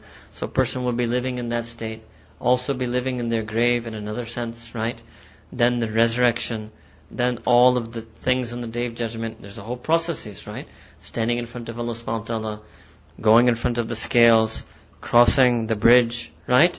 So Allah Ta'ala has made many, many, many, many stages until the person ultimately enters whatever their ultimate eternal abode is. As Allah Ta'ala's wisdom, Allah knows best that there's an extra stage, which is wandering these heights and plains of Al-Araf that Allah Ta'ala has made for this particular type of person. But we don't actually have much definitive information on this. Right? Okay. Meanwhile, the now Allah is going to go back to discussion between Ashab uh, between the Ashab al-Nar, Ashab al-Jannah. Monada Ashab al-Nari, Ashab al-Jannati. And now the denizens and intimate companions and residents of the fire of Jahannam will call out to the companions and the residents and inhabitants of Jannah. An afidhu alayna min al-ma'i. Or mimma razakakum that could you please send down upon us some water that you have. Mimma or something of that which you have been given as sustenance or nourishment or that which Allah Ta'ala has bestowed upon you. This they will be saying due to their extreme thirst and their extreme hunger. So some of them have taken this the reason why Allah Ta'ala used the word hijab is hijab is used as a barrier to sight, but not necessarily sound. So like, you know, when you talk to somebody behind the curtain, right? So that has also been mentioned. That's going to come later in Quran. Wara al hijab, right? From behind a partition, so that they cannot see one another. So what does it mean here? It means they cannot see the water. They cannot see the fruits or sustenance that has been given to Ashab al-Jannah, but they know, they remember now, that if only we had believed in that book and followed it, that book mentioned, they will remember all of a sudden that that book mentioned, for example, the thamarat, the fruits of the people of Jannah will be getting. That book mentioned anhar, rivers which flow underneath, right? So not because they can see it, because the hijab definitely means they can't see, but from their memory, they know that the people of Jannah must have these things. So they asked, so what will uh So then what will they respond? Qalu. So the ashabul nar, the inhabitant uh, the ashabul jannah, the inhabitants of Jannah will reply to them, Inna Allaha harramahuma al kafirin. Then look, it's not, it's not in our, it's nothing up to us. Indeed, Allah subhanahu has prohibited this water and all the beverages of Jannah and all of the rizq and everything, all the nourishments and sustenance and provisions of Jannah to the disbelievers. Who are those disbelievers? الَّذِينَ اتَّخَذُوا دِينَهُمْ لَهْوًا وَلَعِبًا Those who took the deen that Allah Ta'ala was sent to them, their deen that was sent to them by Allah subhanahu wa ta'ala as a mere trifle, as an object of play. As a trifle and as a play. And there are those people, وَغَرَّتْهُمُ الْحَيَاةُ الدُّنْيَا And they were deluded and deceived. What deluded and deceived them? The material life of this world. Now here, this definition again, this definition we should be scared that this definition may even actually apply to some quote unquote Muslims. That they take, they take their deen to be just a mere trifling, something that is of little consequence, of little importance. They view it to be just a plaything, just an occasional thing. If you want, you can do it, right? Chalo, Eid namaz right? They view it as just a play. And and what was it that deluded them into thinking like this? Their life in this world. Their worldly life, their worldly accomplishments, their materialistic pursuits, their creature comforts. Any one of those things. The life of this world is what? Deluded them in this way. فَالْيَوْمَ نَنْسَاهُمْ كَمَا نَسُوا Allahu Akbar. Here Allah Ta'ala says, and it's very, you know, it's a fascinating response. Allah Ta'ala says, on this day, نَنْسَاهُمْ We forget them. كما نسوا لقاء يومهم هذا just like they chose to forget or ignore right they chose to forget their meeting with uh, means their meeting with Allah subhanahu wa ta'ala on this day. We forget them just like they forgot us. That's what it means. They will be forgotten. They will be in all of eternity and hellfire and they will be forgotten. Now if we take this to mean that extreme level that Allah Ta'ala will even forget them He will then I mean, obviously, Allah Ta'ala, everything remains in His ilm, right? But nansa means that Allah Ta'ala will now just never pay any attention to them. Will never even bother even to look at them in Jahannam. It's just gone, they're done. It's sealed, and whatever goes on is going on for eternity. Allah Ta'ala couldn't be bothered with them. You can put it that way, that we will not be bothered with them on, on this day. We will not bother with them at all, just like they felt that they didn't need to bother themselves at all with their meeting with me on this day Right? وَمَا كَانُوا بِآيَاتِنَا يَجْهَدُونَ And indeed, uh, they were denying yajhadun from jahad, that they were rejecting and denying the verses of Allah subhanahu wa ta'ala. So this will also happen due to them, so we will ignore them the way they ignored our verses of Revelation and our signs. وَلَكَدْ جِئْنَاهُمْ بِكِتَابٍ فَصَّلْنَاهُ عَلَى إِلْمٍ هُدًى وَرَحْمَةً لِقَوْمٍ يُؤْمِنُونَ And indeed, that we had brought to them بِكِتَابٍ a book, a scripture revelation, فَصَّلْنَاهُ عَلَى ilmin, And we had elaborated that clearly on the basis of knowledge. And that book was the source of guidance, and that book was a mercy, لِقَوْمِ يُؤْمِنُونَ But for a community who chose to believe. هَلْ يَنظُرُونَ إِلَّا تَعْوِيلَهُ And have they looked at anything, have they looked at anything, have they, are they waiting for anything, except for its ta'wil? Alright. Ta'wil means are they waiting for anything other than the fulfillment or realization or manifestation of the truth, ultimate truth and reality that was mentioned in the book. Yoma yati ta'wiluhu. And on that day on which its ta'wil or its ultimate manifestation and realization of fulfillment will take place, yukulul ladhina min qablu. So those people who used to, who, who used to, who had forgotten and completely ignored the ultimate reality and realization and manifestation of the wish and decree of Allah subhanahu wa ta'ala. Prior to this, what will they say? كَنْ جَاءَتْ رُسُلُ رَبِّنَا بِالْحَقِّ They will also say that indeed, anbiya of our Prophet, messengers from our Rabb, messengers from our Lord, had come to us indeed bilhaq with the truth. فَهَلْ لَنَا مِن شُفَعَاءَ فَيَشْفَعُوا لَنَا أَوْ نُرَدُّ فَنَعْمَلَ غَيْرَ الَّذِي كُنَّا نَعْمَلُ so they said that if only there was any intercessors for us who could actually intercede on our behalf, or if it were possible, if only we could be returned back to this world, and then we would act and we would practice. We would practice غَيْرَ الَّذِي كُنَّا نَعْمَلُ We would practice other than that which we used to practice. We would do other than that which we used to do. We wouldn't do sin. If we could go back, we would do good. We wouldn't do the things that we used to do. قَدْ خَسِرُوا أَنفُسَهُمْ that indeed they have only placed into complete loss their own selves. وَذَلَّ أَنْهُمْ مَا كَانُوا يَفْتَرُونَ And is lost to them, has vanished to them, مَا كَانُوا يَفْتَرُونَ All of those lies and fabrications that they used to invent against Allah subhanahu wa ta'ala, or all those lies and fabrications that they used to invent about the deen. All of it is lost to them. They have nothing. Alright. Inna rabbakum Allah alladhi khalaqa samawati wal ard. Indeed know that your Rabb, your Lord is Allah subhanahu wa ta'ala. That Allah subhanahu wa ta'ala who created all the realms that lie above and this earth. Fi sittati ayyam. In six days. ثم استوى على العرش and then he directed his attention or some say he established himself على العرش upon the arsh يغشي الليل النهار okay let's discuss this issue of six days long discussion on this issue sometimes Alright. First of all, many people ask this question that why did Allah ta'ala need six days? There's nothing here that says Allah needs six days.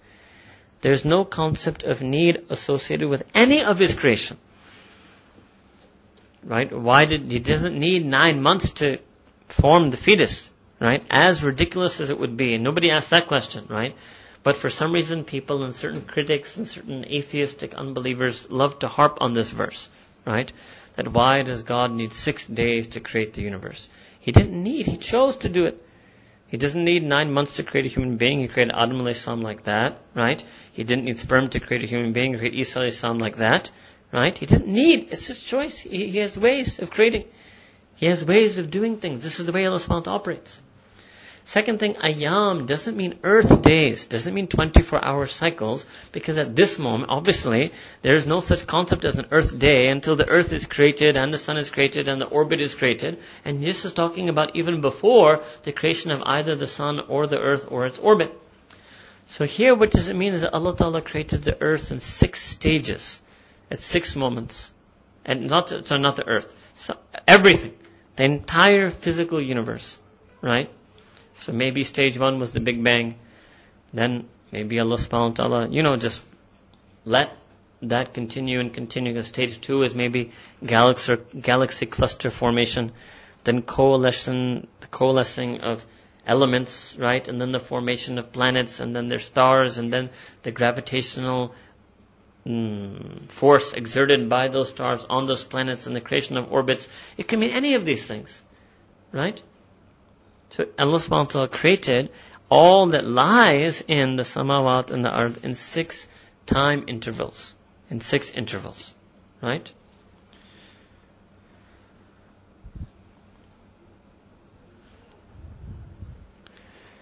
Okay. There are verses which talk about a similar topic. Here Allah Ta'ala says with samawat and with ard. In some of the verses Allah Ta'ala also mentions wama uh, mama bainahuma, and that which is between the two of them. That's understood over here. That's not anything different.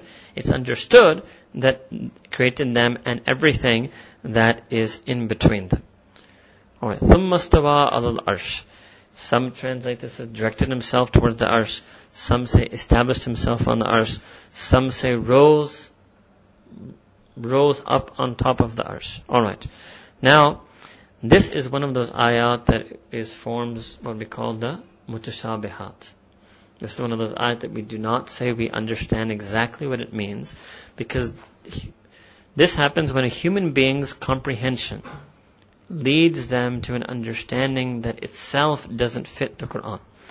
So our understanding would be that Allah Ta'ala situated himself or placed himself on top of the arsh. But that would mean that Allah Ta'ala has a body, has physicality, right, has some type of form and shape, then has movement from one place to the other, right? So all of those things are batil for Allah subhanahu wa ta'ala. Allah subhanahu wa ta'ala has no form, no shape, no corporeal existence, no corporeal substance, does not have movement, there's no such thing as him being above or below or moving from one place or the other. What it can mean then is thumma al arsh can mean that when I did before you arsh, and remember we did that his arsh is situated on top of the kursi, and the kursi was more wasi than all of the samawat and the ard, and I told you that that was a kanaya or a metaphor for his dominion and his sovereignty. So what it simply means is that after Allah Ta'ala created it, then He settled Himself upon the task of running it. After Allah subhanahu wa ta'ala created the entire universe, then He simply settled Himself on the task of running the entire universe and he runs it in terms of his mastery and his dominion and sovereignty. So the seat of that mastery, dominion, and sovereignty is represented by Al Arsh. Alright? Okay. Here, those of you who study more formally, you know there's this famous what we call Bila Kaif. Bila Kaif means that we believe that in this without necessarily knowing exactly how it happened. Very famous story, for example, somebody asked Imam Malik about one, maybe not this one, but about this term. It comes in several different ayat. What does it mean that Allah says mustawi al arsh? So he was quiet. And then it says, and he started sweating. Allahu Akbar. He was quiet, and then he started sweating.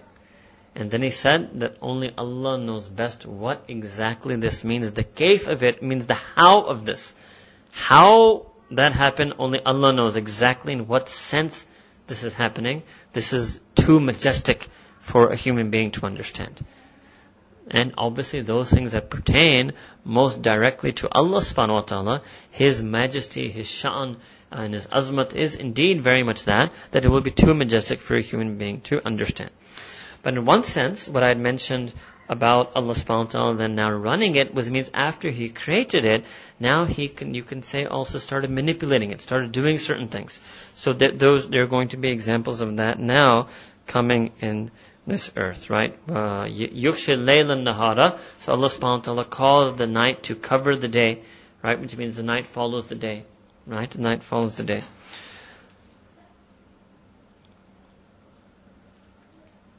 Yatlubuhu hathitha. And this means that the night overtakes the day quickly. The night overtakes the day quickly. وَالشَّمْسَ وَالْقَمَرَ And Allah subhanahu wa ta'ala created or fashioned or manipulated or settled the sun and the moon, وَالنُّجُومَ and the stars, مُسَخَّرَاتٍ بِأَمْرِهِ And all of them are subjugated and subject to بِأَمْرِهِ to the command of Allah subhanahu wa ta'ala. Wal amr. And indeed, is it not to Allah Ta'ala alone that belongs the creative power, the power to create, wal amru and the power to command. Tabarakallahu Rabbul Alameen. And full of barakah is that Allah subhanahu wa ta'ala who is the sustainer and nourisher of all of the universes. Ud'u rabbakum tadarru'an wa khufya. And you should make dua to your Rabb that Allah Ta'ala is saying here. Allah Ta'ala is saying in the Quran that make dua to your Rabb. Tadarru'an with humility, with penitence, humbly, sincerely. And khufya. Khufyatan means in secrecy, silently. Right? So this is one way to make dua, that a person can make dua to Allah subhanahu wa ta'ala, humbly and secretly. Inna Allah, inna Allah, innahu la yuhibbul mu'tadeen. And this is now another word you have for la yuhibbu. Indeed, Allah subhanahu wa ta'ala does not love those who transgress. Those who transgress the limits. Here it means transgress propriety. Right? So we are not actually in ummah. Uh, I mean, when we make dua to Allah subhanahu wa ta'ala, we do so humbly.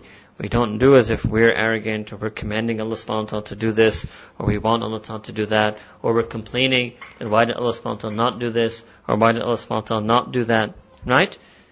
So that, all of that would be viewed as exceeding the limits in terms of dua. وَلَا تُفْسِدُوا فِي الْأَرْضِ بَعْدَ إِصْلَاحِهَا That you should not spread fasad, sedition, discord, disunity on this earth. بَعْدَ إِصْلَاحِهَا After Allah subhanahu wa ta'ala has established uh, a righteous order and system of justice upon it. Some have also taken this, the environmentalists, they quote this part of Quran, right, to suggest you should not environmentally damage the, the earth after Allah subhanahu wa ta'ala has, mm, after Allah subhanahu wa ta'ala has fashioned it properly. And certainly, you know, uh, there's no doubt that environmental damage can also fall under israf, what we did before, waste and excessive waste. So pollution is normally, most of the environmental problems are born out of waste, right? And excessive waste and pollution, pollution waste. And alhamdulillah, we have our recycler over here I'm doing a nick work of recycling. MashaAllah. وَدْعُوهُ خَوْفًا وَتَمَعًا And you should make dua to Allah subhanahu wa ta'ala in fear and in yearning. This once I remember I explained to you, maybe that was in England, that we should make dua to Allah subhanahu wa ta'ala fearing Him, but also in tama, but also craving Him. Make dua to Allah subhanahu wa ta'ala while fearing Him, fearing being presented in front of him, fearing the meeting with him, but at the same time, tama'a, at the same time craving him, yearning for that meeting with him, dying and waiting for that day that you will be presented in front of him. Both feelings are there. Both feelings are there. Alright? So a person should pray to Allah subhanahu wa ta'ala in hope and tama. So tama is an intense type of hope, and this way I remember that, that was in the hope and mercy so hope in the, so much hope in the mercy of Allah subhanahu wa ta'ala that a person is craving, craving the mercy of Allah subhanahu wa ta'ala. So that's a very intense word. That's Allah ta'ala teaching us in Quran the emotion we should feel in dua. And many people today when they make dua, they feel neither of these feelings. They're just rolling off memorized sentences on their tongue and their heart, if you open up their heart, you won't see khawf, you won't see any fear. And if you open up their heart, you won't even see tama. You won't see the craving and yearning, hopeful yearning for the mercy of Allah subhanahu wa ta'ala. Inna rahmatullahi kareebum minal muhsinin. That indeed know that the mercy of Allah subhanahu wa ta'ala is intimately close, ever near, proximate to the muhsinin, to those who are people of virtue and nobility and excellence and piety Right? So because the muhsinin, they feel the qurb of that rahmah, so when something is near, then you really covet it. Then you really yearn for it because it's within reach, it's within grasp. So they're the ones who have this tama. وَهُوَ الَّذِي يُرْسِلُ الرِّيَاحَ Okay, and Allah subhanahu wa ta'ala is that being who has sent down the winds. Bushram bayna yaday rahmatihi, bearing glad tidings of, of His divine mercy. So sometimes it means here that winds have elsewhere been mentioned in Quran as also can be used as a means of his torment and punishment in terms of hurricane, cyclone, tornado. But sometimes winds are also uh, bearing advance glad tidings in advance of His mercy. حتى إذا أقلت سحابا ثقالا سقناه لبلد ميت فأنزلنا فأنزلنا به الماء فأخرجنا به من كل الثمرات كذلك نخرج الموتى لعلكم تذكرون Here Allah subhanahu wa saying is that when Allah subhanahu wa lifts these clouds, thiqalan, heavily laden clouds, now you could understand that maybe, maybe in a scientific sense that they're heavy in terms of, well, what do you call it, precipitation, right? And they're rain clouds. So here, when Allah subhanahu wa ta'ala lifts those rain clouds, and what does He do? He lifts them and He bears them over dead land. And when they're borne over dead land, فَأَنزَلْنَا بِهِ الْمَاءَ Then Allah Ta'ala sends water down therefrom, from those clouds, and فَأَخْرَجَ by means of that water, then Allah subhanahu wa ta'ala causes to grow and come forth from the earth all types of fruits and all types of crops. Even at the simplest scientific level, this was something that no scientist had understood at the time of Sayyidina Rasulullah That rain comes from clouds, right? This was not something that science knew in the year 680.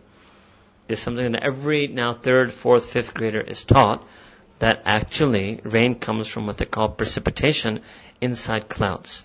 Second, everybody knows now, because the Sayyidina Rasulullah is mentioning this, this is before all of those people. This is before Galileo and Copernicus and all of that. But we know, right, that the clouds have this movement and they move over different areas, right? And that's why you will see sometimes, right? Somebody in one part, sometimes it can happen that it rains in one part of Lahore and it doesn't rain in the other part. It actually happens, or it has not yet to rain there, right? So either you, sometimes you talk about either Barsha or Chavani, right? It can happen, happens like that. I've experienced it in America, in parts of Illinois, right? And certainly I'm sure it's like that here in Pakistan. So this, Allah tells, I mean, sometimes people look too deeply actually. Some, in the, in some of the even most simplest explanations of Quran are also scientific proof that this is a revelation from a divine being. There's no way Sayyidina Rasulullah or the greatest scientist even alive in the 600s could have come up with this because there was no understanding of how rain worked. Right? And so Allah subhanahu is explaining it, yes, in a simple way, but an absolutely accurate way. In a way that could be entirely unknown to people at that time. Alright. Um, Lalakum tadhakkarun. All of this is done so that you may learn from this and learn a good lesson from this and you may reflect on the might and power of Allah subhanahu wa ta'ala. And what is that ultimate lesson that we may be mindful and reflect upon is to have iman in Allah subhanahu wa ta'ala. وَالْبَلَدُ الطَّيِّبُ يَخْرُجُ نَبَاتُهُ بِإِذْنِ رَبِّهِ And as far as for that, literally means the noble city, it means for that land that is already fertile, that land that is already fertile. Sometimes it doesn't, there are some types of land like that that don't even require the rain. Allah Ta'ala takes out from it nabatuhu, things that grow, right? Produce, Allah Ta'ala brings forth produce from such a land, bi'idhni rabbihi, with the will and permission and decree of the Rabb of that land. I mean, from Allah subhanahu wa ta'ala. وَالَّذِي خَبُثَ لَا يَخْرُجُ إِلَّا نَكِدًا And that land, which has become in, infertile or barren, then la yakhruju, very little comes forth from it, illa nakida, except a miserly, measly, but that, a measly amount, a measly amount. كَذَلِكَ نُصَرِّفُ الْآيَاتِ لِقَوْمٍ يَشْكُرُونَ Thus Allah subhanahu wa ta'ala says, to be explained, we send upon you different altering, changing signs and verses of revelation for a community that wishes to be grateful and appreciative to Allah subhanahu wa ta'ala. Alright, so we'll stop over here, we'll take a break. Next then, Allah is going to be mentioning stories of some of the prophets, first of Sayyidina Nuh alayhi salam.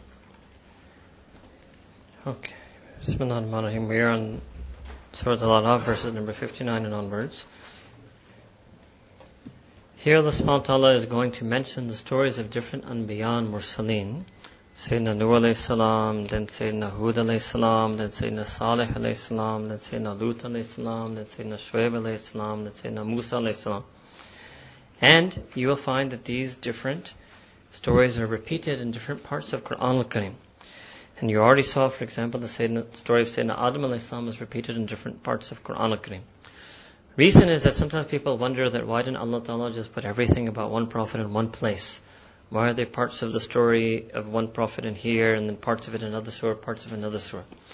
Reason is that Allah subhanahu wa ta'ala is trying to highlight the whole purpose of telling us these stories is to teach or highlight particular lessons to be learned from that story. Sometimes, many, obviously, because there were anbiya, many, many events happened, so therefore there are many lessons to be learned. Sometimes some lessons are better highlighted in a different context, and other parts of the lessons are highlighted in a different context. So for example, we saw in Sayyidina Adam alayhi salam, when Allah subhanahu wa ta'ala in Surah Baqarah didn't mention this whole issue of libas. It didn't mention anywhere in Surah Baqarah in the incident of Sayyidina Adam alayhi salam about this issue of them losing their libas. Here, that part of the story was there. Why? Because the rest of the uh, surah, the, the following ayat of that surah, we're talking about libasu taqwa. And we're talking about guarding your modesty and guarding your chastity. And that adorning yourself with taqwa is the best thing to adorn yourself with. So that part of the story of Sayyidina Adam alayhi salam was better highlighted when it came in that surah that's talking about libasu taqwa. And the flip side, libasu taqwa is also better highlighted and better served by having that part of the story of Sayyidina Adam al-Islam joined to it. Okay? So here, for example, Sayyidina Nuh al-Islam's story is going to come. There is in fact a whole surah called Nuh, right? And that surah is all about Sayyidina Nuh al-Islam and talks about all of those things. But here Allah subhanahu wa ta'ala wanted, because He had just mentioned, if you remembered earlier when I told you that part about Risala, that different prophets and messengers came to you. Right? So when Allah subhanahu is talking about overall the content of Risala, He wants to show both to the Prophet and Sahaba and show to the Ahl Kitab, the Jews and Christians, that the Quran al-Kareem is coming from a continuous and unbroken chain of transmission of Anbiya prior to it. This is a book that is coming from the same Rabb who has sent same prophets for the same purpose of guiding humanity to Tawheed and belief in the Akhirah and belief in life after death. Alright? Okay, so we're here now then on verse number 59. أعوذ بالله من الشيطان الرجيم بسم الله الرحمن الرحيم لقد أرسلنا نوحا إلى قومه فقال يا قوم اعبدوا الله ما لكم من إله غيره إني أخاف عليكم عذاب يوم عظيم So Sayyidina Allah saying that indeed that we sent Sayyidina Nuh alayhi salam ila qawmihi to his community. And you will find that also that whenever the other Anbiya are mentioned, they are sent to a community. Whereas Sayyidina Rasulullah was sent for all of humanity. Right? So when he sent to his community, faqal, and he told his community that, oh my community, obey or worship Allah subhanahu wa ta'ala. Malakum min ilahin ghayruhu, because you don't have any God. There is no God for you. Malakum. There is no being worthy of worship for you, for your benefit, for your sake, except for Allah subhanahu wa ta'ala. And indeed, I am fearful over you. I, what do I fear for you? I fear azab yomin azim, that on that, so now this is the first time you've seen yom din being referred to as yomin azim, that there will be a tremendous day and on that tremendous day, if you're not of the people who worshipped Allah subhanahu wa ta'ala, then the prophets are fearful that human beings are going to face a terrible punishment on that tremendous day. قال الملأ bin قومه Then the leaders and chieftains and the elders from his community, they responded to him, Inna lanaraka fi dhalalim mubin. Allahu Akbar. They said that what is our view? We view and we consider you, we view you to be fi dhalalim mubin on complete and manifest clear misguidance. This was the response they gave. That indeed we see you and we view you and consider you to be on complete misguidance and an obvious error. So then Sayyidina Nuh responded, Qala, Yakomi laysa bi dhalalatun. That listen to me, I'm, oh my community, I'm not on any type of error. I'm not astray in the slightest way. However, in fact, I am a prophet and a messenger from the Rub of all the Alameen, from the Lord, Master, Creator, Cherisher, Sustainer of all of the universes and all of the worlds. Alright. Then he said to them, أُبَلِّغُكُمْ رِسَالَاتِ رَبِّي And I am delivering to you and bringing to you messages from my Rabb. وَأَنْسَهُ لَكُمْ and I am doing that to counsel you and advise you sincerely, giving you nasiha. وَأَعْلَمُ مِنَ اللَّهِ مَا لَا تَعْلَمُونَ And I have learned from Allah subhanahu wa ta'ala, I know from Allah subhanahu wa ta'ala those things that you have no knowledge about, that which you do not know. Awa ajibtum an ja'akum dhikrum min rabbikum ala rajulin minkum. And does it surprise you that a revelation has come, uh, a revelation has come to you, dhikrun, a revelation, admonishment, advice has come to you from your Rabb, ala rajulin minkum, onto a man who is from amongst you, liyunzirakum, so that he may warn you. وَلِيَتَّقُوا And so that you may have, وَلِتَتَّقُوا So that you may become people of taqwa. وَلَأَلَّكُمْ تُرْحَمُونَ And so that you may become people who receive the mercy of Allah subhanahu wa ta'ala. So this is a general feature, this is the whole purpose of Anbiya. Right? So that people, number one, get warned about that there is an afterlife and they have to prepare for that and they have to stay from sin so that they can become people of taqwa, so they can fear Allah subhanahu wa ta'ala as they deserve to be feared and so that they can get the mercy of Allah subhanahu wa ta'ala. But unfortunately, فَكَذَّبُوهُ But his people, their community, they called him a liar. They repudiated him. They rejected him. فَأَنْجَيْنَاهُ Then Allah subhanahu wa ta'ala says, and we gave him najah. We saved him. We delivered him from an unjust community like that. وَالَّذِينَ مَعَهُ So we saved him and those who were following him, those who were following him, fil fulki. Now fulk is what they normally call Noah's Ark, right? This is that boat that ship which Allah subhanahu told Sayyidina Nuh alayhi to build and then to gather one male and female from all of the species at that time, right, to, so to sustain the animal race, and that him and his rightly following companions and righteous Sahaba should go onto that boat, right, and which in Norman English they call it the ark, right, uh, in Arabic it is called fulk, and uh, then Allah subhanahu calls the flood to fall over, and the Islamic view is actually, yes, a flood fell over the entire earth. Some commentators have said that no, the flood overtook the entire area of whatever the community of Sayyidina Nuh Islam was. But as I mentioned to you when we talked about Kaaba, right, because it's our view that the flood even mm, spread so far that it hit Makkah Mukarramah, and that's why Sayyidina Ibrahim and his son had to res- reconstruct the Kaaba because it had been mm, fallen to pieces in the flood of Sayyidina Nuh. وَأَغْرَقْنَا الَّذِينَ كَذَّبُوا بِآيَاتِنَا And then Allah subhanahu wa ta'ala said we caused to drown in that flood those who were repudiating and rejecting and denied and gave lie to بِآيَاتِنَا our verses and it also means our signs, verses our revelation and our signs. إِنَّهُ كَانُوا قَوْمًا أَمِينَ That indeed these people were what? They were a people that were blind. Now again, it doesn't mean literally blind, but it means they were blind to reality. And we say that in English as well, that you're blind to reality. Can't you see what's going on, right? So this is what it means that they couldn't see, they couldn't, they were blind. And how blind were they? They were looking at Sayyidina Nuh alayhi salam in the eye and didn't recognize him to be a messenger of Allah subhanahu wa ta'ala. So that's the type of blind. They couldn't perceive. They failed to perceive that he was a prophet. They failed to perceive the mercy of Allah subhanahu wa ta'ala, alakum turhamun, that he was talking about. Alright. That's it. That's all Allah subhanahu wa ta'ala is going to say about Nuh alayhi salam here. Next comes the next prophet, wa ila ad. Alright. وَإِلَىٰ Ad, Ad is the name of a community. أَخَاهُمْ Huda. To Ad we sent their brother Hud. Alright, let me just make sure there's nothing I want to say to you here.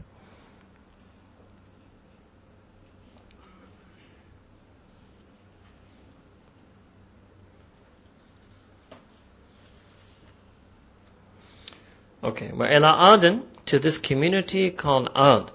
Now, Ad is known and mentioned to be extremely, uh, a community of extremely strong and powerful people. Almost like you get the feeling they were like giants. Like you would say like giants in your fantasy novels, giants, right? Of big stature and tall and proud stature, right? And strong physical strength, right? So, and they're going to be mentioned elsewhere in Surah Al-Fajr, Surah number 89, verse number 8. Allah subhanahu wa ta'ala mentions that in terms of their physical stature and their physical features, the like of them was never created again. So in terms of they were the most physically superior race in the history of humanity. So to them they were sent their brother Hud. Now he was from amongst that community. That's what it means, ahahum. Means their own brothers. It's not the brother of Nuh alayhi salam. Their brother means that from amongst the people of Ad, one of them, Allah Ta'ala selected for Nubuwwat, and that was Sayyidina Hud alayhi salam called. So Sayyidina Hud is going to say the same thing, right? And this is a common theme you're going to see, that you're going to find different Anbiya using the exact same words and especially this mention, message of Tawheed. Ya qawm budullah, that all my community you should worship Allah subhanahu wa ta'ala alone. Malakum min ilahin ghayruhu, and indeed for you, for your benefit, there is no other God except for Him. أَفَلَا تَتَّقُونَ Would it not be wonderful should you not become people who have taqwa? Won't you become conscientious and God-fearing? قال الملأ الذين كفروا من قومه Same thing that the tribal leaders and elders and chieftains from his community who disbelieved إِنَّا لَنَرَاكَ fi That indeed we see you and we consider you and we view you to be on safahatin That we think that you are on folly. You are speaking foolish things we view that you are on folly and on error. Alright. وَإِنَّا لَنَظُنَّكَ مِنَ الْكَاذِبِينَ And indeed we estimate you and we consider you to be amongst the liars. قال then Sayyidina Hud responded to him, Ya qawmi laysa bi safaha. So exactly the same thing. They accused Nuh alayhi salam. He said, I'm not like that. They, they accused him of being an error, right? Being astray, dalala. he said, Amnamdullah, here they accuse him of safaha. So Sayyidina Hudla is saying, bi safahatun. I'm not on any folly, I'm not on any misconception, I've not fallen into any craziness. Walakinni rasulum min rabbil alameen. Same word. But indeed know that however I am a messenger, a prophet from Rabbil Alameen, from that being who is the Lord, Master, Cherisher, Sustainer of all of the worlds and all of the universes. And what am I doing? Uballighukum risalati Rabbi. Exact same thing. That I'm delivering to you and bringing to you messages from my Rabb. Wa ana lakum nasihun amin. And I am a sincere counselor to you and I am amin. I'm trustworthy. I have your best interests, best interests at heart. أَوَ أَجِبْتُمْ أَنْ جَاءَكُمْ ذِكْرٌ مِّن رَبِّكُمْ عَلَى رَجُلٍ مِّنْكُمْ لِيُنذِرَكُمْ same, almost, almost the same identical words. Does it surprise you? Does it bring you into wonderment? Why is it that you are amazed that would come to you an admonishment and a reminder and a revelation from your Rabb and that would become upon ala rajul minkum, that would be bestowed upon a man from amongst you, means that Sayyidina Hud Islam is going to be selected from amongst the people of Ad for Nabuwa, was so that he may warn you. He may warn you. وَذْكُرُوا So what you should do, you should become people who remember. You should remember. And what should you remember? وَذْكُرُوا إِذْ جَعَلَكُمْ خُلَفَاءَ مِنْ بَعْدِ قَوْمِ نُوحٍ That you should remember that we made that after the community of Nuh alayhi salam, remember how Allah subhanahu wa ta'ala made you their successors. So the suggestion here is that the people of Ad had some history. They knew some history. They knew the history of Nuh alayhi salam. So if they had that history, they would have known that that people, though that, that was the community who disobeyed in their prophet. So they know, there are people who know of a history in which a prophet is sent to a community and that community disobeys in that prophet and then Allah Ta'ala sends a punishment on that community. So Allah Ta'ala is telling them that you should remember. Right? Okay. وَزَادَكُمْ فِي الْخَلْقِ and then what happened? Then Allah subhanahu wa ta'ala increased your stature. Zadakum means Allah ta'ala increased you. Fil khalqi means in terms of your physical creation, in your stature and your powers and your physical attributes. Bastata, that Allah ta'ala widely, vastly expanded upon you, expansively increased your stature.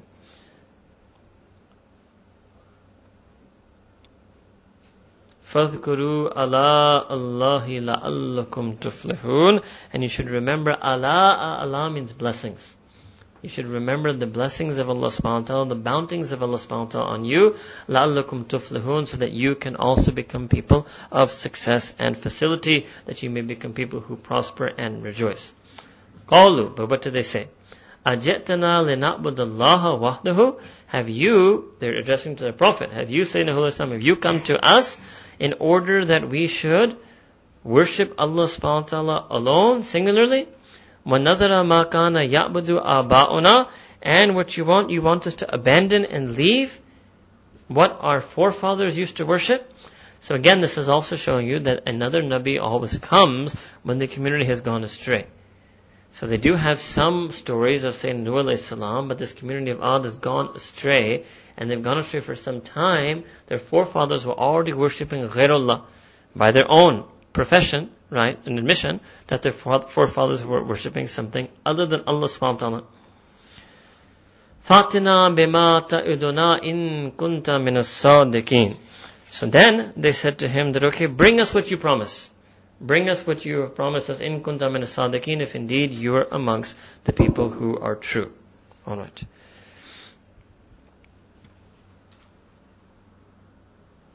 What does this mean? This means that they're saying that bring us that punishment.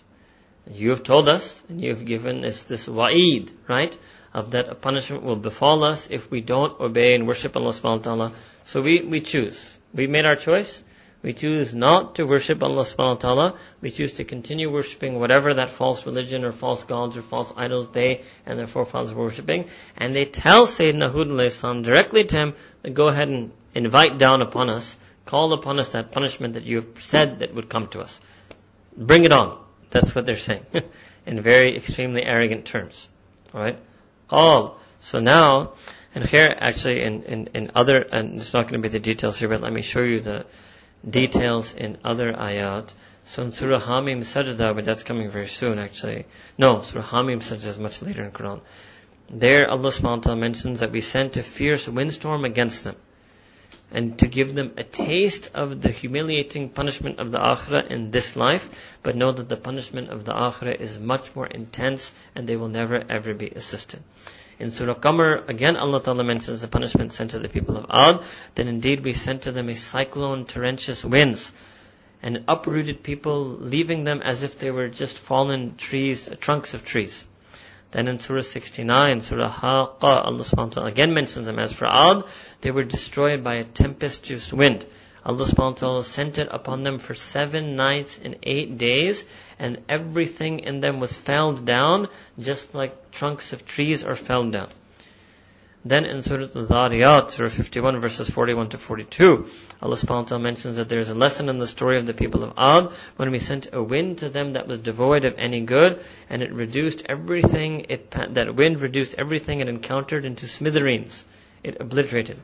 In Surah Ahqaf also Allah ta'ala mentioned many different places Allah subhanahu wa ta'ala mentions this punishment. This is why uh, Amma Aisha radiallahu narrates in Hadith in Sahih Muslim that Sayyidina Rasulullah when all of a sudden if some cloud would gather, he would get worried. And his color of his face would change because he thought that maybe Allah Ta'ala is going to send a punishment on these mushrikeen of Makkah Mukarramah for them not believing in me. Maybe Allah Ta'ala's azab or punishment has come. Although I'd mentioned to you and it's going to come in Quran al-Kareem that Allah subhanahu wa ta'ala does not punish a community punish, punish, did not punish that community because Sayyidina Rasulullah uh, was present amongst them and was with them. But he used to tell Amma Aisha that when she used to ask him that, oh my beloved, why are you so afraid? And he said that this is, when I see this, I remember, right? I remember and I think and I recall the mention of the punishment that came to the people of Ad. And I'm worried that such a punishment will come to my own people. Alright. Qala. So Sayyidina Hud alayhi then responded to them, responded to this challenge, and what did he say? لَقَدْ وَقَعَ عَلَيْكُم مِّن رَبِّكُمْ رِجْسٌ وَغَضَبٌ That indeed Allah subhanahu wa ta'ala has declared for you to be an abominated nation. وَغَضَبٌ and Allah ta'ala's wrath has already befallen you. Has already befallen you.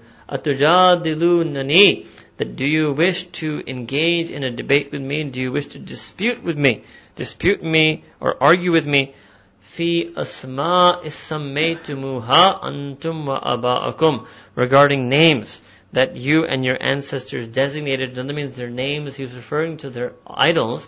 That your false gods are nothing but names. They're not realities. They're just names that you have invented. That you're arguing with me that you'd rather worship them as opposed to answering my call to you as the messenger of Allah to worship Allah subhanahu wa ta'ala. Those are just mere names that you and your forefathers invented and fabricated and came up with. Ma nazalallahu biha min sultan, and no authority and warrant and nothing on no basis has Allah Ta'ala revealed for anything for Allah Ta'ala is not, no basis has been revealed from Allah subhanahu wa ta'ala about any of those named idols that you believe in. Fantadiru inni ma'akum. Then you should see that wait, fantadiru, why don't you wait then? Wait for that. If that's what you want, you said we rather wait for the punishment. Fantadiru, usko intizar. Wait for the punishment. Inni ma'akum, and I'll also wait. I'll also wait with you minal muntadirin, I'll also wait. I will also wait for the promised punishment of Allah subhanahu wa ta'ala to come down upon you. So then what happened? فَأَنْجَيْنَاهُ وَالَّذِينَ مَعَهُ Same thing that Allah Ta'ala says, I saved him from the punishment, Sayyidina Hud salam, وَالَّذِينَ مَعَهُ And those who were her righteous, his righteous followers, his companions, his sahaba, بِرَحْمَةٍ مِنَّا By means of a mercy that Allah Ta'ala sent down upon him, uh, Allah Ta'ala, from Allah Ta'ala's own self, وَقَطَعْنَا دَابِرَ الَّذِينَ كَذَّبُوا بِآيَاتِنَا وَمَا كَانُوا مُؤْمِنِينَ And then Allah Ta'ala says that we cut down, we cut down, dabir, the every last one of those who disbelieved in our verses of revelation and signs, وَمَا كَانُوا مُؤْمِنِينَ And those who had chosen this path that they were never ever believers. So Allah Ta'ala's punishment came on them. Now Allah Subhanahu going to mention third. Third is Sayyidina Saleh alayhi salam. This is the community of Thamud. Wila Thamuda akhahum Saleh. Again, same, almost the same Arabic words, right? That to the community of Thamud, a prophet was sent to them from their own selves, so from their brethren, their brother, literally their brother, Saleh, Sayyidina Saleh alayhi salam. قال, what did Sayyidina Salih say to his community? Ya qawm ibudullah ma lakum min ilahin ghayruhu. Same thing, that all my community should worship Allah subhanahu wa ta'ala. There is no other being, God, deity, worthy of worship or of any benefit to you, except غيره, غير, except who? Allah subhanahu wa ta'ala. قد جاءتكم بينة من ربكم and indeed a clear and manifest proof has come to you from your Rabb هذه ناقة الله لكم آية So this was a particular camel, she camel that came from Allah subhanahu wa ta'ala. لكم آية that is a sign for you. فَذَرُوهَا تَأْكُلْ فِي أَرْضِ اللَّهِ And you should leave it and let it graze and pasture and eat from the lands of Allah subhanahu wa ta'ala. وَلَا تَمَسُّوهَا بِسُوءٍ And you should not even touch her. You should not set a hand, set a hand on her. Do nothing to her bisu'in from your evil intentions, if you would fa, if you were to do so, ya'khudhakum adhabun alim, then Allah Ta'ala's painful punishment will indeed come upon you. Alright. This is a long story of the camel of these people. So what happened? Again, the followers of Sayyidina, uh, this is the community of Thamud, so the community of Ad lived after the community of Nuh alayhi salam. This is chronological. After the community of Ad, the community of Sayyidina Hud alayhi salam, the community of Ad was destroyed by those hurricanes and winds that came for those nights and days. Then there was yet another community that came up, and that was this community of Thamud. And their Nabi was Sayyidina Saleh alayhi salam. Alright. Now, when Sayyidina when the people were not his people of Thamud were not willing to accept him and follow him, then Sayyidina Salih Islam told them that a she camel, a pregnant female camel, would emerge from a mountain. And he explained to them that this was a sign from Allah. This is going to be a miracle. That out of nowhere, what it means from out of nowhere, a camel is going to appear and she'll be pregnant, and you should not touch her, lay a hand on her, i.e. she's going to give birth. So, this miracle took place. Now when they saw this, right, when they saw this, they saw that the she camel came, they should have believed, right? And here you see uh, the, the, words in Arabic. Where is it?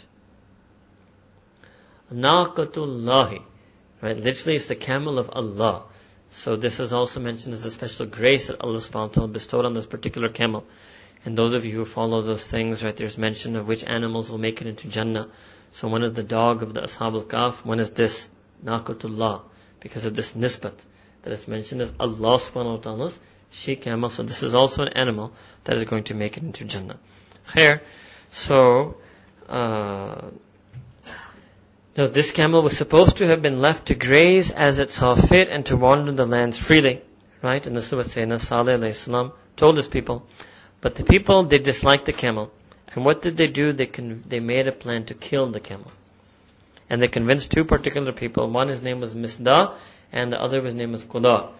And when Mista attacked her, he cut her leg and the she camel fell down. And Qudar actually went and he killed her. And then the community all rushed in and they slaughtered and they all wanted a piece of the meat. They all wanted, I mean, this is like an evil thing. They all wanted to eat from that camel, which was mentioned as Naqatullah. Now, according to some scholars of tafsir, when they killed her, the, the child that she, the baby camel that she had, was old enough to survive in the sense that it sort of, you know, came out and it fled up into the mountain. Alright. Now when it fled up into the mountain, uh, the child escaped and climbed up to the mountain. Alright. Now, same thing is going to happen. When they do this, then they're going to say to Sayyidina Salih that, okay, why don't you invite on us whatever punishment you have promised us. Alright? So وَذْكُرُوا إِذْ جَعَلَكُمْ خُلَفَاءَ مِنْ بَعْدِ عَادٍ Same thing that, and remember this, remember, you should remember your history. O people of Thamud, that there was a community of Ad, and we destroyed them, and now we've made you their successors. And you don't want to repeat history. This is classically all historians say. Its purpose of history is to learn from its lessons and not to repeat its mistakes. So that's how Allah subhanahu wa ta'ala is addressing them. وَبَوَّأَكُمْ فِي الْأَرْضِ تَتَّخِذُونَ مِنْ سُهُولِهَا كُسُورًا وَتَنْحِتُونَ وَتَنْحِتُونَ الْجِبَالَ بُيُوتًا So this was that community that they have in, there are some tours that take you to places in Yemen, and they say that this is the, mm, what would you call it, the archaeological ruins of this community right, of Thamud. And what, what is the feature of this community? This community, they used to make their homes in the mountains, right? So Allah subhanahu wa ta'ala is saying to them here that we made you successors to Ad, وَبَوَّأَكُمْ and we وَبَوَّأَكُمْ fil ard and we gave you many, many dwellings on this earth, and you took from all of those dwellings a place to live in, and you made yourselves castles on the plains. Qusur is plural of qasr, which means a castle or palace. You made yourself castles and palaces on these vast plains. And second thing, what did you do? You also carved out dwellings or homes, buyut is literally homes and dwellings for yourself in the mountains. Fadhkuru ala Allahi. Same thing and remember the blessings of Allah subhanahu wa ta'ala on you. وَلَا تَعْثَوْا فِي الْأَرْضِ مُفْسِدِينَ And you should not disperse on this earth by doing evil and acting corruptly. Do not spread fitna and fasad on this earth. قال الملأ الذين استكبروا same min qawmihi then then those leaders and tribal chieftains from the community of Sayyidina Salih Islam from this community of Thamud who had takabbur who viewed themselves as too high and mighty and too haughty for any of these rulings to worship Allah subhanahu wa ta'ala. So what did they say? لِلَّذِينَ اسْتُضْعِفُوا لِمَنْ آمَنَ مِنْهُمْ أَتَعْلَمُونَ أَنَّ صَالِحًا So what they did is they said that to those who they considered to be weak, and without power, what did they say to them? لِمَنْ آمَنَ مِنْهُمْ أَتَعْلَمُونَ أَنَّ صَالِحًا مُرْسَلٌ مِّن رَبِّهِ So they said to them that, look, that do you know for sure that Saleh is mursal, has been sent, is an emissary sent as a messenger from his Rabb? قالوا so they responded that yes, inna bima ursila bihi mu'minun. That we are indeed believers in every single thing that he has been sent with and everything that he has brought. Okay? قَالَ الَّذِينَ اسْتَكْبَرُوا Then those who were the arrogant ones of the community, the chieftains, what did they say? They responded by saying, إِنَّا بِالَّذِي آمَنْتُمْ بِهِ كَافِرُونَ that indeed we are, regarding those things that you have taken iman in, we are absolute unbelievers. So we disbelieve in what you believe in. So clear lines have been drawn now within the community, a group of mu'mineen, people who believe in Sayyidina Salih Islam, and the others who are openly saying that they're unbelievers. فَأَقَرُوا النَّاقَةَ So فَأَقَرُوا is what I mentioned to you, that they attacked her on the leg, they struck her on her leg. وَأَتَوْا أَنْ أَمْرِ رَبِّهِمْ And thus they defied the command of their Rabb, that Allah subhanahu told them not to touch her. وَقَالُوا يَا صَالِحُ تُنَا That they said that, O Salih, Ya Salih, tina bima ta'iduna that go ahead and bring upon us, bring upon us that which you had promised us would befall in kunta min al mursaleen, if indeed you are amongst the messengers, someone who has been sent from Allah subhanahu wa ta'ala. فَأَخَذَتْهُمُ الرَّجْفَةُ فَأَصْبَهُوا فِي دَارِهِمْ جَاثِمِينَ So in this case, what does Allah subhanahu wa ta'ala punishment? Sends on them a punishment from the earth. The earlier group, there was a punishment from the wind. Here is a punishment from the earth, an earthquake. So an earthquake overwhelmed them and overcame them and seized them, such that for asbahu, literally I've told you before, means that they woke up in the morning. For asbahu means, but here means that such that they became fi darihim jasimin, such that they became completely shattered and they just lay prostrate and they just fell down in their very homes. Just an earthquake overwhelmed them when they were in their own homes. But uh, when you see this, Allah subhanahu wa ta'ala now three different punishments. It's the community of Nuh alayhi salam with water the community of uh, Hud salam with wind, air, and the community of Sayyidina Salih salam with earth. So it means Allah Ta'ala has power over the natural elements and He can use the natural elements as a form of punishment upon people. And this is indeed then when actually the end of time will come You can imagine that that cataclysmic moment of the end of time when the earth will be folded up, that will be a combination of hurricane and earthquake and flood and every type of natural disaster that one can imagine. Okay? فَتَوَلَّى عَنْهُمْ وَقَالَ يَا قَوْمِ لَقَدْ أَبْلَغْتُكُمْ رِسَالَةَ رَبِّي وَنَصَحْتُ لَكُمْ وَلَكِنْ لَا تُحِبُّونَ النَّاصِحِينَ So then what happens is now Sayyidina, uh, Sayyidina Salih Islam, uh, anhum, then he turned away from them. And he told to them that, O my community, indeed I have delivered to you the message of my Risalat Rabbi, the message of my Rabb, and I have advised you. However, you seem to be people, la tuhibbun nasihin, you seem to be people who don't love the sincere advisors. So this is also a thing that happens. This is an attribute of unbelievers. That la that la tuhibbun nasihin that they don't like the people who give them advice. They don't like it. They don't want to hear anybody talk to them about prayer. They don't want anybody to talk to them about Allah subhanahu wa ta'ala. They don't want anybody to remind them to pay their zakah. They don't want anybody to tell them to go for hajj. They don't want anybody to tell them about the lifestyle that a Muslim should have. They don't like it. They don't want to hear it.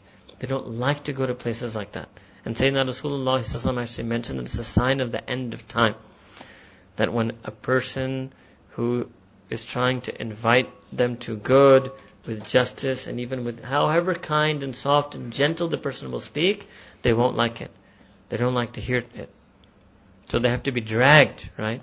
And some of our women folk, they do that, right? They love to drag their relatives. So they have to drag people. And then when they're dragged, they don't like it. They don't like to hear it. ये क्या बातें आप हमें सुनना सुनाते हैं मौत की बातें और आखिरत की बातें और یہ نماز پڑھو، اللہ کی عذاب ہے، اور کوئی ایسا نہیں ہے، بس اللہ تعالیٰ سب کو معاف کریں گے۔ جیسا پاکستانی پیپل ٹاک دس پاکستانی پیپل ٹاک یہ کیا بات ہے؟ اللہ اکبر اٹس قرآن ٹاکنگ اباؤٹ قرآن لائک دیٹ یہ کون سی بات ہے آپ مجھے لے گئے تھے سننے کے لیے؟ اللہ اکبر. اللہ تعالیٰ قرآن از یونیورسل کلام. in Quran. It's universal kalam. Pre-eternal, eternal, that book of truth which existed for all past forever and will exist forever. That what is the attribute of disbelievers? La tuhibbuna nasihin. So Sayyidina is saying, you don't like, you seem, he's saying, I've talked to you so nicely, I brought you all the messages from my Rabb, I'm advising you, I'm your well-wisher, I'm sincere, I'm giving you advice, but this is what I seen you. وَلَكِنْ لَا تُحِبُّونَ النَّاصِحِينَ You don't love the people who give you advice. You have no, you have not, no fondness. No fondness for that which, that in which lies your own benefit. You'd rather just follow your own whims and desires and fancies and your own lifestyle. And you want that nobody should bother you and nobody should tell you anything. If you want that, then what's going to happen when you enter your grave? What's going to happen when you stand in front of Allah subhanahu wa ta'ala? Hmm? That's when you needed to follow those advices. So yes, in this world you can live and let live and do whatever you want and say, don't bother me, I won't bother you. But what are you going to do when you stand there? You're going to tell Allah subhanahu wa ta'ala? Hmm? Allah subhanahu wa you live and let live and you have your arsh and kursi and let me live and let live and don't bother me and I won't bother you. Huh? Can somebody say that to Allah? I don't think so. I don't think so. So we should always be scared that even if there are verses that are talking about unbelievers, we should look at what are those characteristic traits. Do I have that in my heart? Do I have that sifat? Is that sifat in me? And I'm telling you, this sifat is to be found amongst Muslims today. They don't like it. They don't want to hear it. They don't want to know about it. They want you keep this. It's like this. They say, "Lukum dinukum aliyadin." It's like, bas, tusi jano, twadi Quran jano, twadi masjid jano, twadi Maulvi jano. That's like how they, they don't say it. Some of them actually say that bad, right? But that's what they, they don't want anything to do with it. And Allah Ta'ala is showing that how could you not want anything to do with what is good for you? with what is best for you, with what is noble for you, with what is virtuous for you, with what is pure for you, with what is excellent for you. How could you not want something to do with that? Okay. Next, Allah subhanahu wa ta'ala is going to mention another Nabi. This is Sayyidina Lut alayhi salam. Sayyidina Lut alayhi salam. وَلُوتًا إِذْ قَالَ لَقَوْمِهِ أَتَأْتُونَ الْفَاحِشَةَ Alright, all of you know this. Right, if anything, this is one thing of one prophet's community that everybody seems to know. Alright? So then there was Sayyidina Lut alayhi salam. إِذْ قَالَ لِقَوْمِهِ So when he said to his community, أَتَأْتُونَ الْفَاحِشَةَ That are you going to do and commit and perpetrate this indecency, this immorality, this lewd act? And interestingly, now watch Quran. مَا سَبَقَكُمْ بِهَا مِنْ أَحَدٍ مِنَ الْعَالَمِينَ that no one in the entire universe has done this act before you. So the Quran is making it clear that this sin, right, the sin of, and this is called, known as the sin of homosexuality, originated in these people to whom Lut salam was sent. At the same time, it also shows you, look at the mercy of Allah subhanahu wa ta'ala, that there's a group of people who begin a new sin altogether. Allah ta'ala doesn't give up on them. Allah ta'ala doesn't let them go. Allah ta'ala sends a prophet to them. Allah ta'ala sends a prophet to them to guide them, to warn them, to counsel them, to invite them, to tell them that Allah is the merciful one and can forgive them also. This is something to think about, right? And this is sometimes also this feeling, this particular thing, ma sabakakum biha min ahadim min al alamin, that the person should always feel that I don't want to be the first person who does sin. You know, I remember when I was traveling with my sheikh in the jungles of Africa, I, I got this feeling and I thought that, I mean, I don't want to, I'm going in places where I don't know if any human being has been for centuries. I don't want to be the first person who does any sin over here. But then mere zain mein about that, right? You should think like that. When you get a new place, new house, you want to be the first person to sin in this house. You want to be the first person to sin in that newly built hostel. You want to be the first person who committed that sin in that dorm room. Hmm? That's how it should be a feeling we should have. I don't want to be the first person who ever committed a sin in this place. Who knows who was that first person whose musical tone went off when he was doing tawaf on the Kaaba? There must have been somebody recently in the last five, ten years, right? We don't want to be the first people to do sin. Right? This is also, it shows this is a status. It's not a good status. Otherwise, sabqat, being, having precedence is normally a good thing if you're doing something good. You don't want to be the first to do sin. You want to be the first one to sin in that, with that particular computer. You want to be the first one who ever sinned in that lab. You want to be the first one who ever sinned in that way. You want to be the first in your family who ever made that sin. You want to be the first sheikh in your line who ever committed that sin. You want to be the first student of tafsir in the history of Islam who ever committed that sin. Right? Allahu Akbar. You want to be the first hafiz of Quran who ever committed that sin. You want to be the first dariwala who ever did that sin. Hmm? We should think, we should, all these things, we should be terrified, terrified, terrified. I don't want to impurify. I'm coming from a chain of ummah. I'm coming from chain of Sayyidina Rasulullah sallallahu alaihi wasallam. I don't want to be the first ummati of my Nabi Kareem sallallahu who did that sin. Allahu Akbar. So, Sire Sayyidina Lut uh, continues, إنكم لا تأتون الرجال شهوة من دون النساء right من دون النساء that indeed you لا تأتون شهوة means that you carry out your desire you take out your desire you fulfill your desire with men من دون النساء instead of with women alright بل أن بل أنتم قوم مسرفون but rather indeed you are a community who have done israf, you have gone astray, you have transgressed, you have exceeded, right? Sometimes in English they say you're wanton. You know, wanton means oh, you're wanton people. You've gone way what, far from the mark. وَمَا كَانَ جَوَابَ قَوْمِهِ إِلَّا أَنْ قَالُوا So unfortunately, there was none other was the response of his communities. People's only answer was to say, أَنْ that what did they say? أَخْرِجُوهُمْ أَخْرِجُوهُمْ أخرجوهم من قريتكم that expel them, kick them out from your town, from that, from your city. إنهم أناس يتطهرون that indeed they are people who keep themselves clean. Even they acknowledge. So what does it mean? This means that the people of the, that community, what was their response? They didn't hearken. They didn't listen to Sayyidina Islam. They kicked Sayyidina Lut Islam and his righteous followers who weren't engaging in that act. They kicked them out. They kicked their prophet and his followers out. And what did they say? They even said, look what they even said, and accurately, innahum, they are people unasun. They are human beings, they are such people, yatatahharun, who keep themselves pure. Even they realize that we are people who we want to be impure. That's why I use the word wanton. We are lewd, wanton, derelict. And these people are normal and they want to be pure and virtuous. So they kick Sayyidina Lut salam and his people out. So then what Allah Ta'ala say, فَأَنْجَيْنَاهُ And we save Sayyidina Lut salam. wa ahluhu, right? And this can mean uh, his family.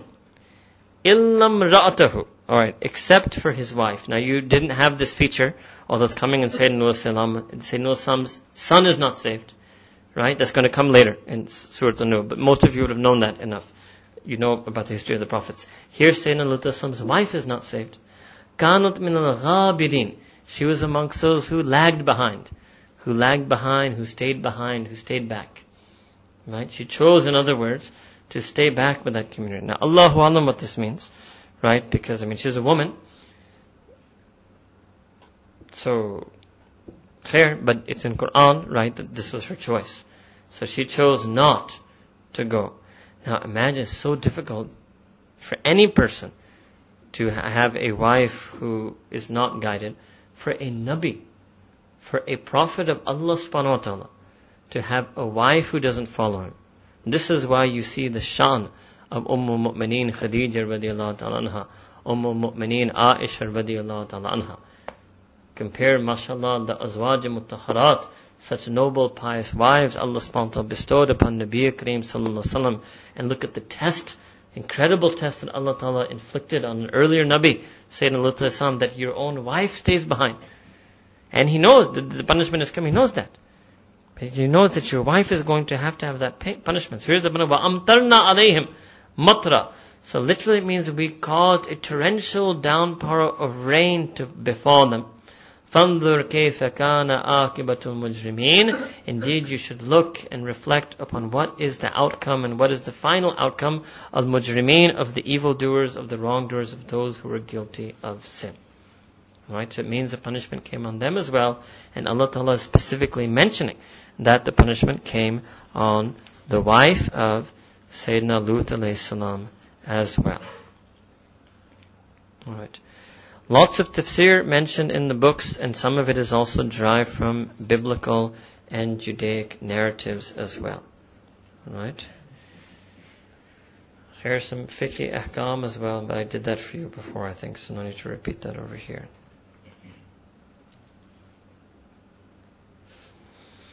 Okay, some have mentioned that this rain is what you would in English call a hailstorm. So a hailstorm came down on them, and that's what caused them to die because you know when it comes, it's like a bullet. It's like a bullet. So the pieces of ice when they come at such speed, it's like a shower of bullets came down upon them. So they were riddled with hail. That's another way you could translate wa amtarna alayhim matran that they were riddled with hail from a hailstorm.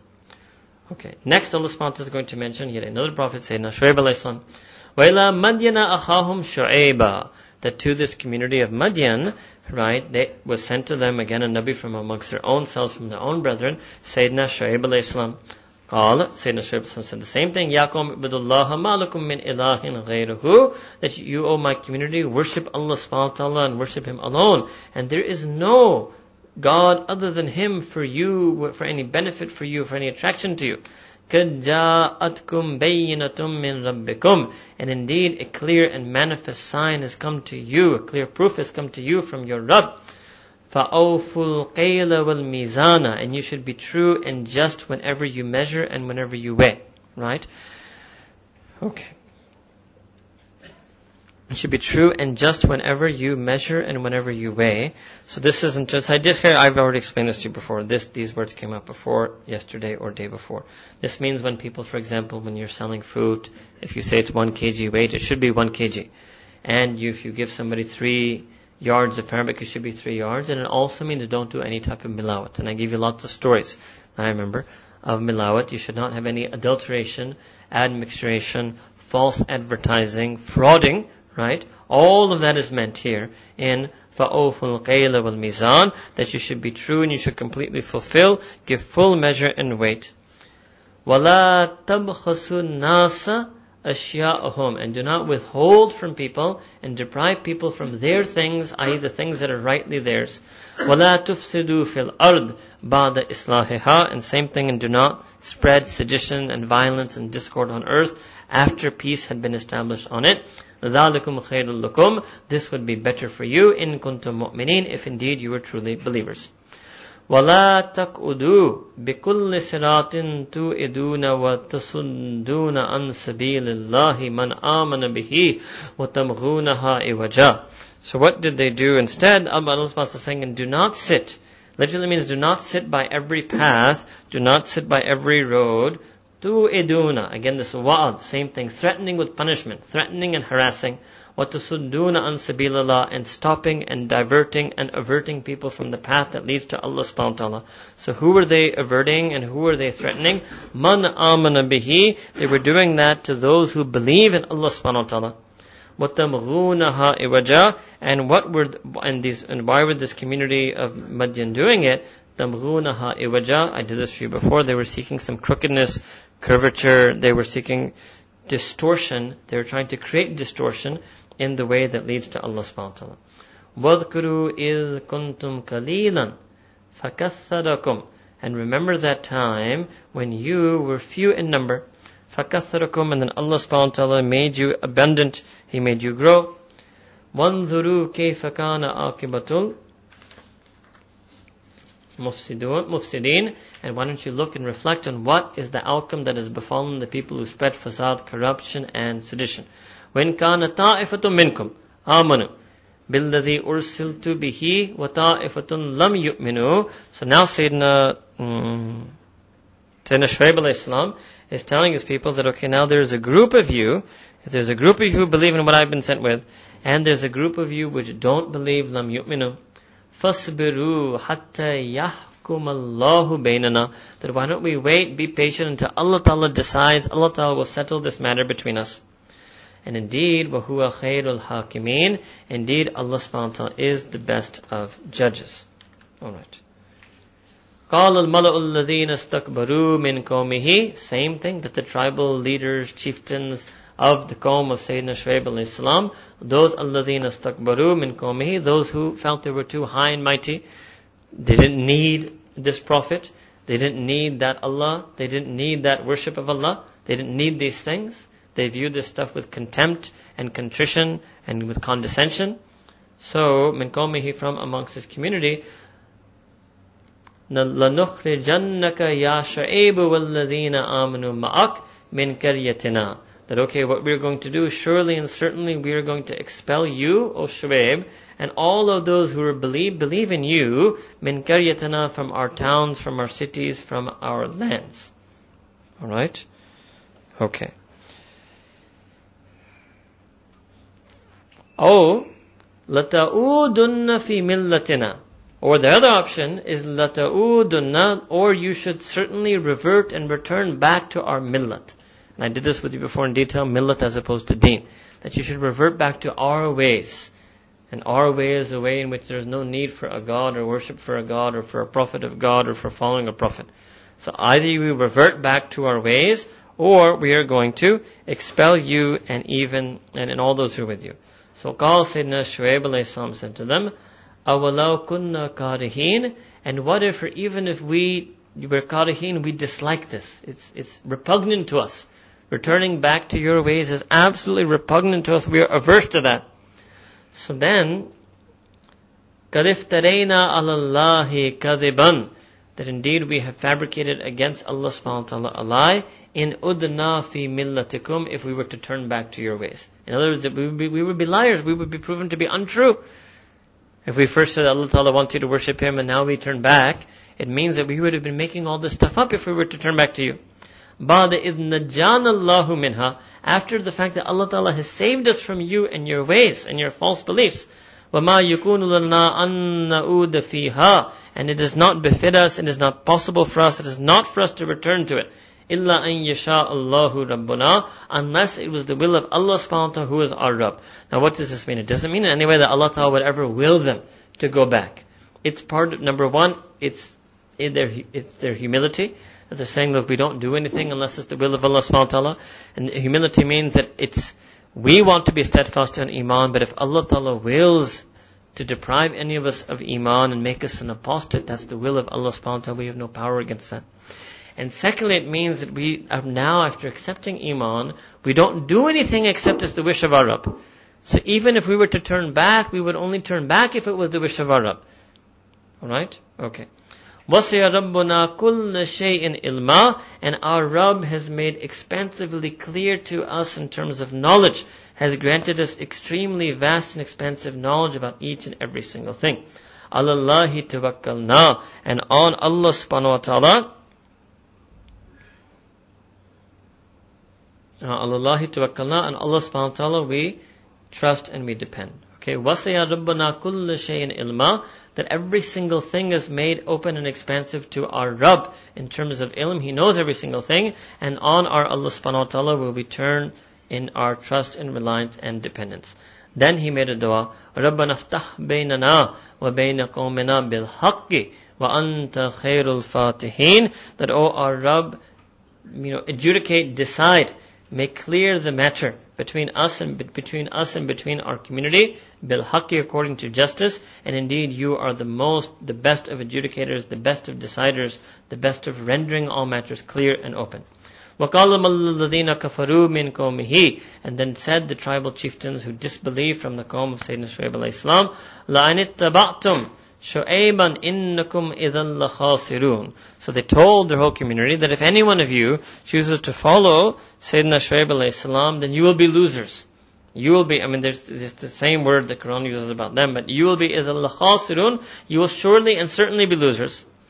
فَأَخَذَتْهُمُ الرَّجْفَةُ فَأَصْبَحُوا فِي دَارِهِمْ جَاثِمِينَ So same thing, then earthquake, same punishment that came on, uh, which one was the earlier one? Before Lut, for Lut was the hailstorm uh, on the people on Sayyidina Hud community. An earthquake overcame them, such that they felt literally that they woke up prostrate in their homes. It means that the earthquake overcame them all of a sudden, and they were just felled down while they were in their very own homes. الذين كذبوا شعيبا كأن لم يغنوا فيها and indeed those who repeated Shu'aib alayhi salam was as if they, they never, they were never ghani, that they were never ever prosperous in those places. They were rendered so flat by the earthquake, it was as if there was no, no memory. No one would see. You wouldn't feel that there was a prosperous community that lived here, that these people were ghani. الَّذِينَ كَذَّبُوا شُعَيْبًا كَانُوا هُمُ الْخَاسِرِينَ Indeed, no, it is those who repudiate and rejected and falsified and belittled Sayyidina Shu'aib alayhi salam, كَانُوا هُمُ الْخَاسِرِينَ It is indeed them who were the people who suffered complete and absolute total loss. فَتَوَلَّى عَنْهُمْ وَقَالَ يَا قَوْمِي So then Sayyidina Shu'aib alayhi then turned away from his community, and then he turned away from them, those tribal chieftains, and وَقَالَ and said, يَا قَوْمِي O my community, لَقَدْ أَبْلَغْتُكُمْ رِسَالَاتِ رَبِّي That indeed I have delivered to you, I have made reach you the messages from my Rabb, وَنَصَحْتُ لَكُمْ And I have been given, I've given sincere uh, counsel and advice to you.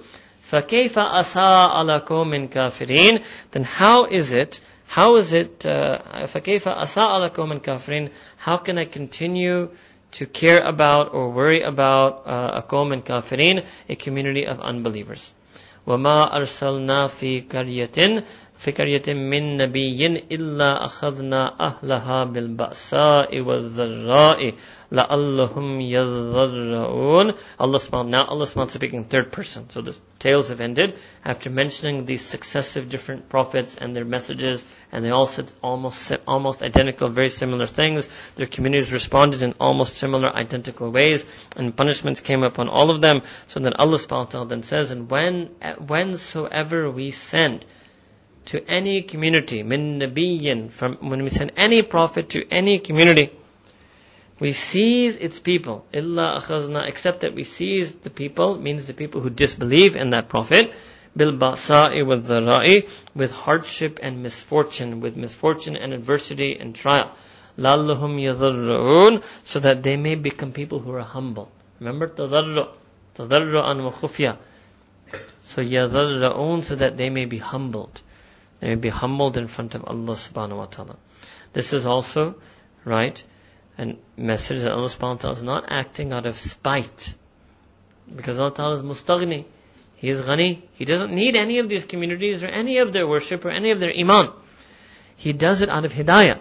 And you saw that, that for every next community, he said, don't you remember that you, what happened to the community before and you were their successors? And now that Allah Ta'ala has made the earth Islah, now that He has corrected and removed corruption from earth, again you want to spread fasad in it. So the punishment of the previous communities was not out of spite, was to make a mark out of them, so that perhaps the people, later people would learn lessons from them and would be humbled by it. But then they still weren't humbled by it. Then they themselves were made a lesson out of them. Then again the next group wasn't still humbled by it and this continued.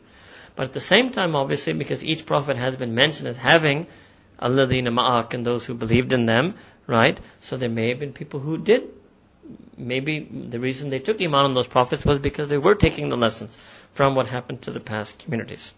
Alright. ثم بدلنا مكان السيئة ثم بدلنا مكان السيئة الحسنة حتى أفوا وقالوا قد مس آباءنا الضراء والسراء فأخذناهم بغدة وهم لا يشعرون here the sponsor says, then we replaced their afflictions with benefit. We affli- uh, replaced their, this dharra and basa with, with hasana. We know we sent our grace and favors upon them. This we did for you before. Remember, hatta, oh, hatta farahu bima utu, such that they become happy and rejoice over what has been given to them. This is another way of Allah Ta'ala punishing people. That He gives them, right? So Allah Ta'ala, instead of afflicting them with hard adversity, He gave them reprieve. He let them enjoy. He let them enjoy until so much so uh, that they were relieved, and then they were. Hatta afau here doesn't mean that they were forgiven. It means until they were relieved. Okay, it means they were relieved from their hardships. Okay, waqalu. What did they say? Kad massa. That okay, these hardships and adversities and trials and tribulations, they used to afflict our forefathers. They used to afflict our forefathers. And they thought that they were home free from that. Right? And they took the mistaken view that, you know, then we must be fine because hardship and adversity hasn't affected us. So then what happens? فَأَخَذْنَاهُمْ بَغْتَةً Allah Ta'ala says, and then we seized them. We seized them all of a sudden. We seized them where they had no, they didn't see it coming. There was no precursor hardship. There was no adversity, test, trial, tribulation building up to it. We in fact gave them all types of ease, all types of reprieve, such that they thought that yes, these are things of the past, and we are living and enjoying our life of creature comforts. فَأَخَذْنَاهُمْ بَغْدَةً Allah says, and we seized them all of a sudden, وَهُمْ لَا يَشْعُرُونَ And they were caught entirely unawares. They were completely unaware of it altogether. ثُمَّ أَن hmm. وَلَوْ أَنَّ أَهْلَ الْقُرَىٰ آمَنُوا وَاتَّقُوا وَاتَّقُوا لَفَتَحْنَا عَلَيْهِمْ بِبَرَكَاتٍ لفتحنا عليهم بركات من السماء والأرض ولكن كذبوا فأخذناهم بما كانوا يكسبون Well, if it was, were, were not the people of all of these villages and communities, if only they had believed, and they had feared Allah subhanahu wa ta'ala, then Allah said we would have opened up for them barakatim min sama We would have opened up and showered upon them blessings from the realms that lie above, and we would have given them all of the blessings that lie in this earth. Walakin, but however, instead, gaddabu, they chose to deny Allah subhanahu wa ta'ala, reject the signs of Allah subhanahu wa ta'ala, repudiate the prophets of Allah subhanahu wa ta'ala. Fa, therefore, akhadnahum, Allah ta'ala says, and we seize them, bima, we seize them with our punishment, bima kanu yaksibun, due to, by, due to all of the things that they used to do. Afa amina ahlul qura, an ya'tiyahum ba'sana, bayatan wa hum na'imun, that does not befit that the people of the cities should believe in Allah subhanahu wa ta'ala, Our amina ahlul qura, do the people of the cities feel in a state of aman? Do they feel that they're safe and secure? Do they feel they're safe and secure from Allah Ta'ala's bringing to them His punishment uh, in the middle of the night? وَهُمْ نَائِمُونَ while they're sleeping. Alright? Or, afa aminu أو أمن أهل القرى أن يأتيهم بأسنا ضحى وهم يلعبون or do they feel secure from the fact that Allah Ta'ala can bring His punishment onto them as dhuhan in the day? وَهُمْ يَلْعَبُونَ And they are running around playing and doing their, pursuing their idle and vain pursuits. Or do they feel safe? أَوَ أَمِنَ أَهْلُ الْقُرَىٰ أَفَأَمِنُوا مَكْرَ اللَّهِ overall, do they feel safe from the strategy of Allah subhanahu wa ta'ala, from the decree of Allah subhanahu wa ta'ala? Right? No. فَلَا يَأْمَنُوا مَكْرَ اللَّهِ إِلَّا الْقَوْمُ الْخَاسِرُونَ Nobody views themselves beyond the punishment of Allah subhanahu wa ta'ala, the promise of Allah subhanahu wa ta'ala, the ability of Allah subhanahu wa ta'ala to send either hurricane or hailstorm or earthquake or any type of punishment and nobody is deceived by the fact that temporarily Allah ta'ala may not be punishing them and may have given them bounties and blessings in this world. Nobody lets that deceive them and think that they are somehow protected from the promised pro- promised punishment of Allah subhanahu wa ta'ala إِلَّا الْقَوْمُ الْخَاسِرُونَ except indeed a community that is in a state of complete and absolute utter loss. Alright. So we'll stop over here. We're stopping at Surah Al-Araf, verse number 99.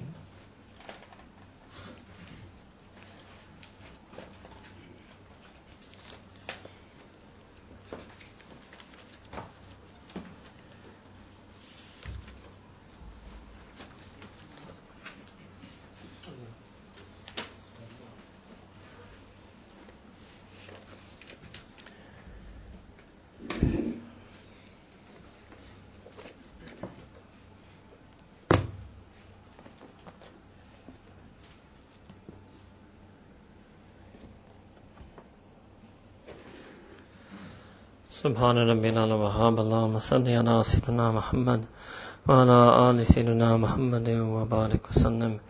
Ya Allah, Ya Rabbi Kareem, we learned from all of these communities that you have mentioned Quran al-Kareem. Ya Allah, let us not follow in their footsteps. Let us not spurn and reject the teachings of Nabi Kareem sallallahu alaihi wasallam.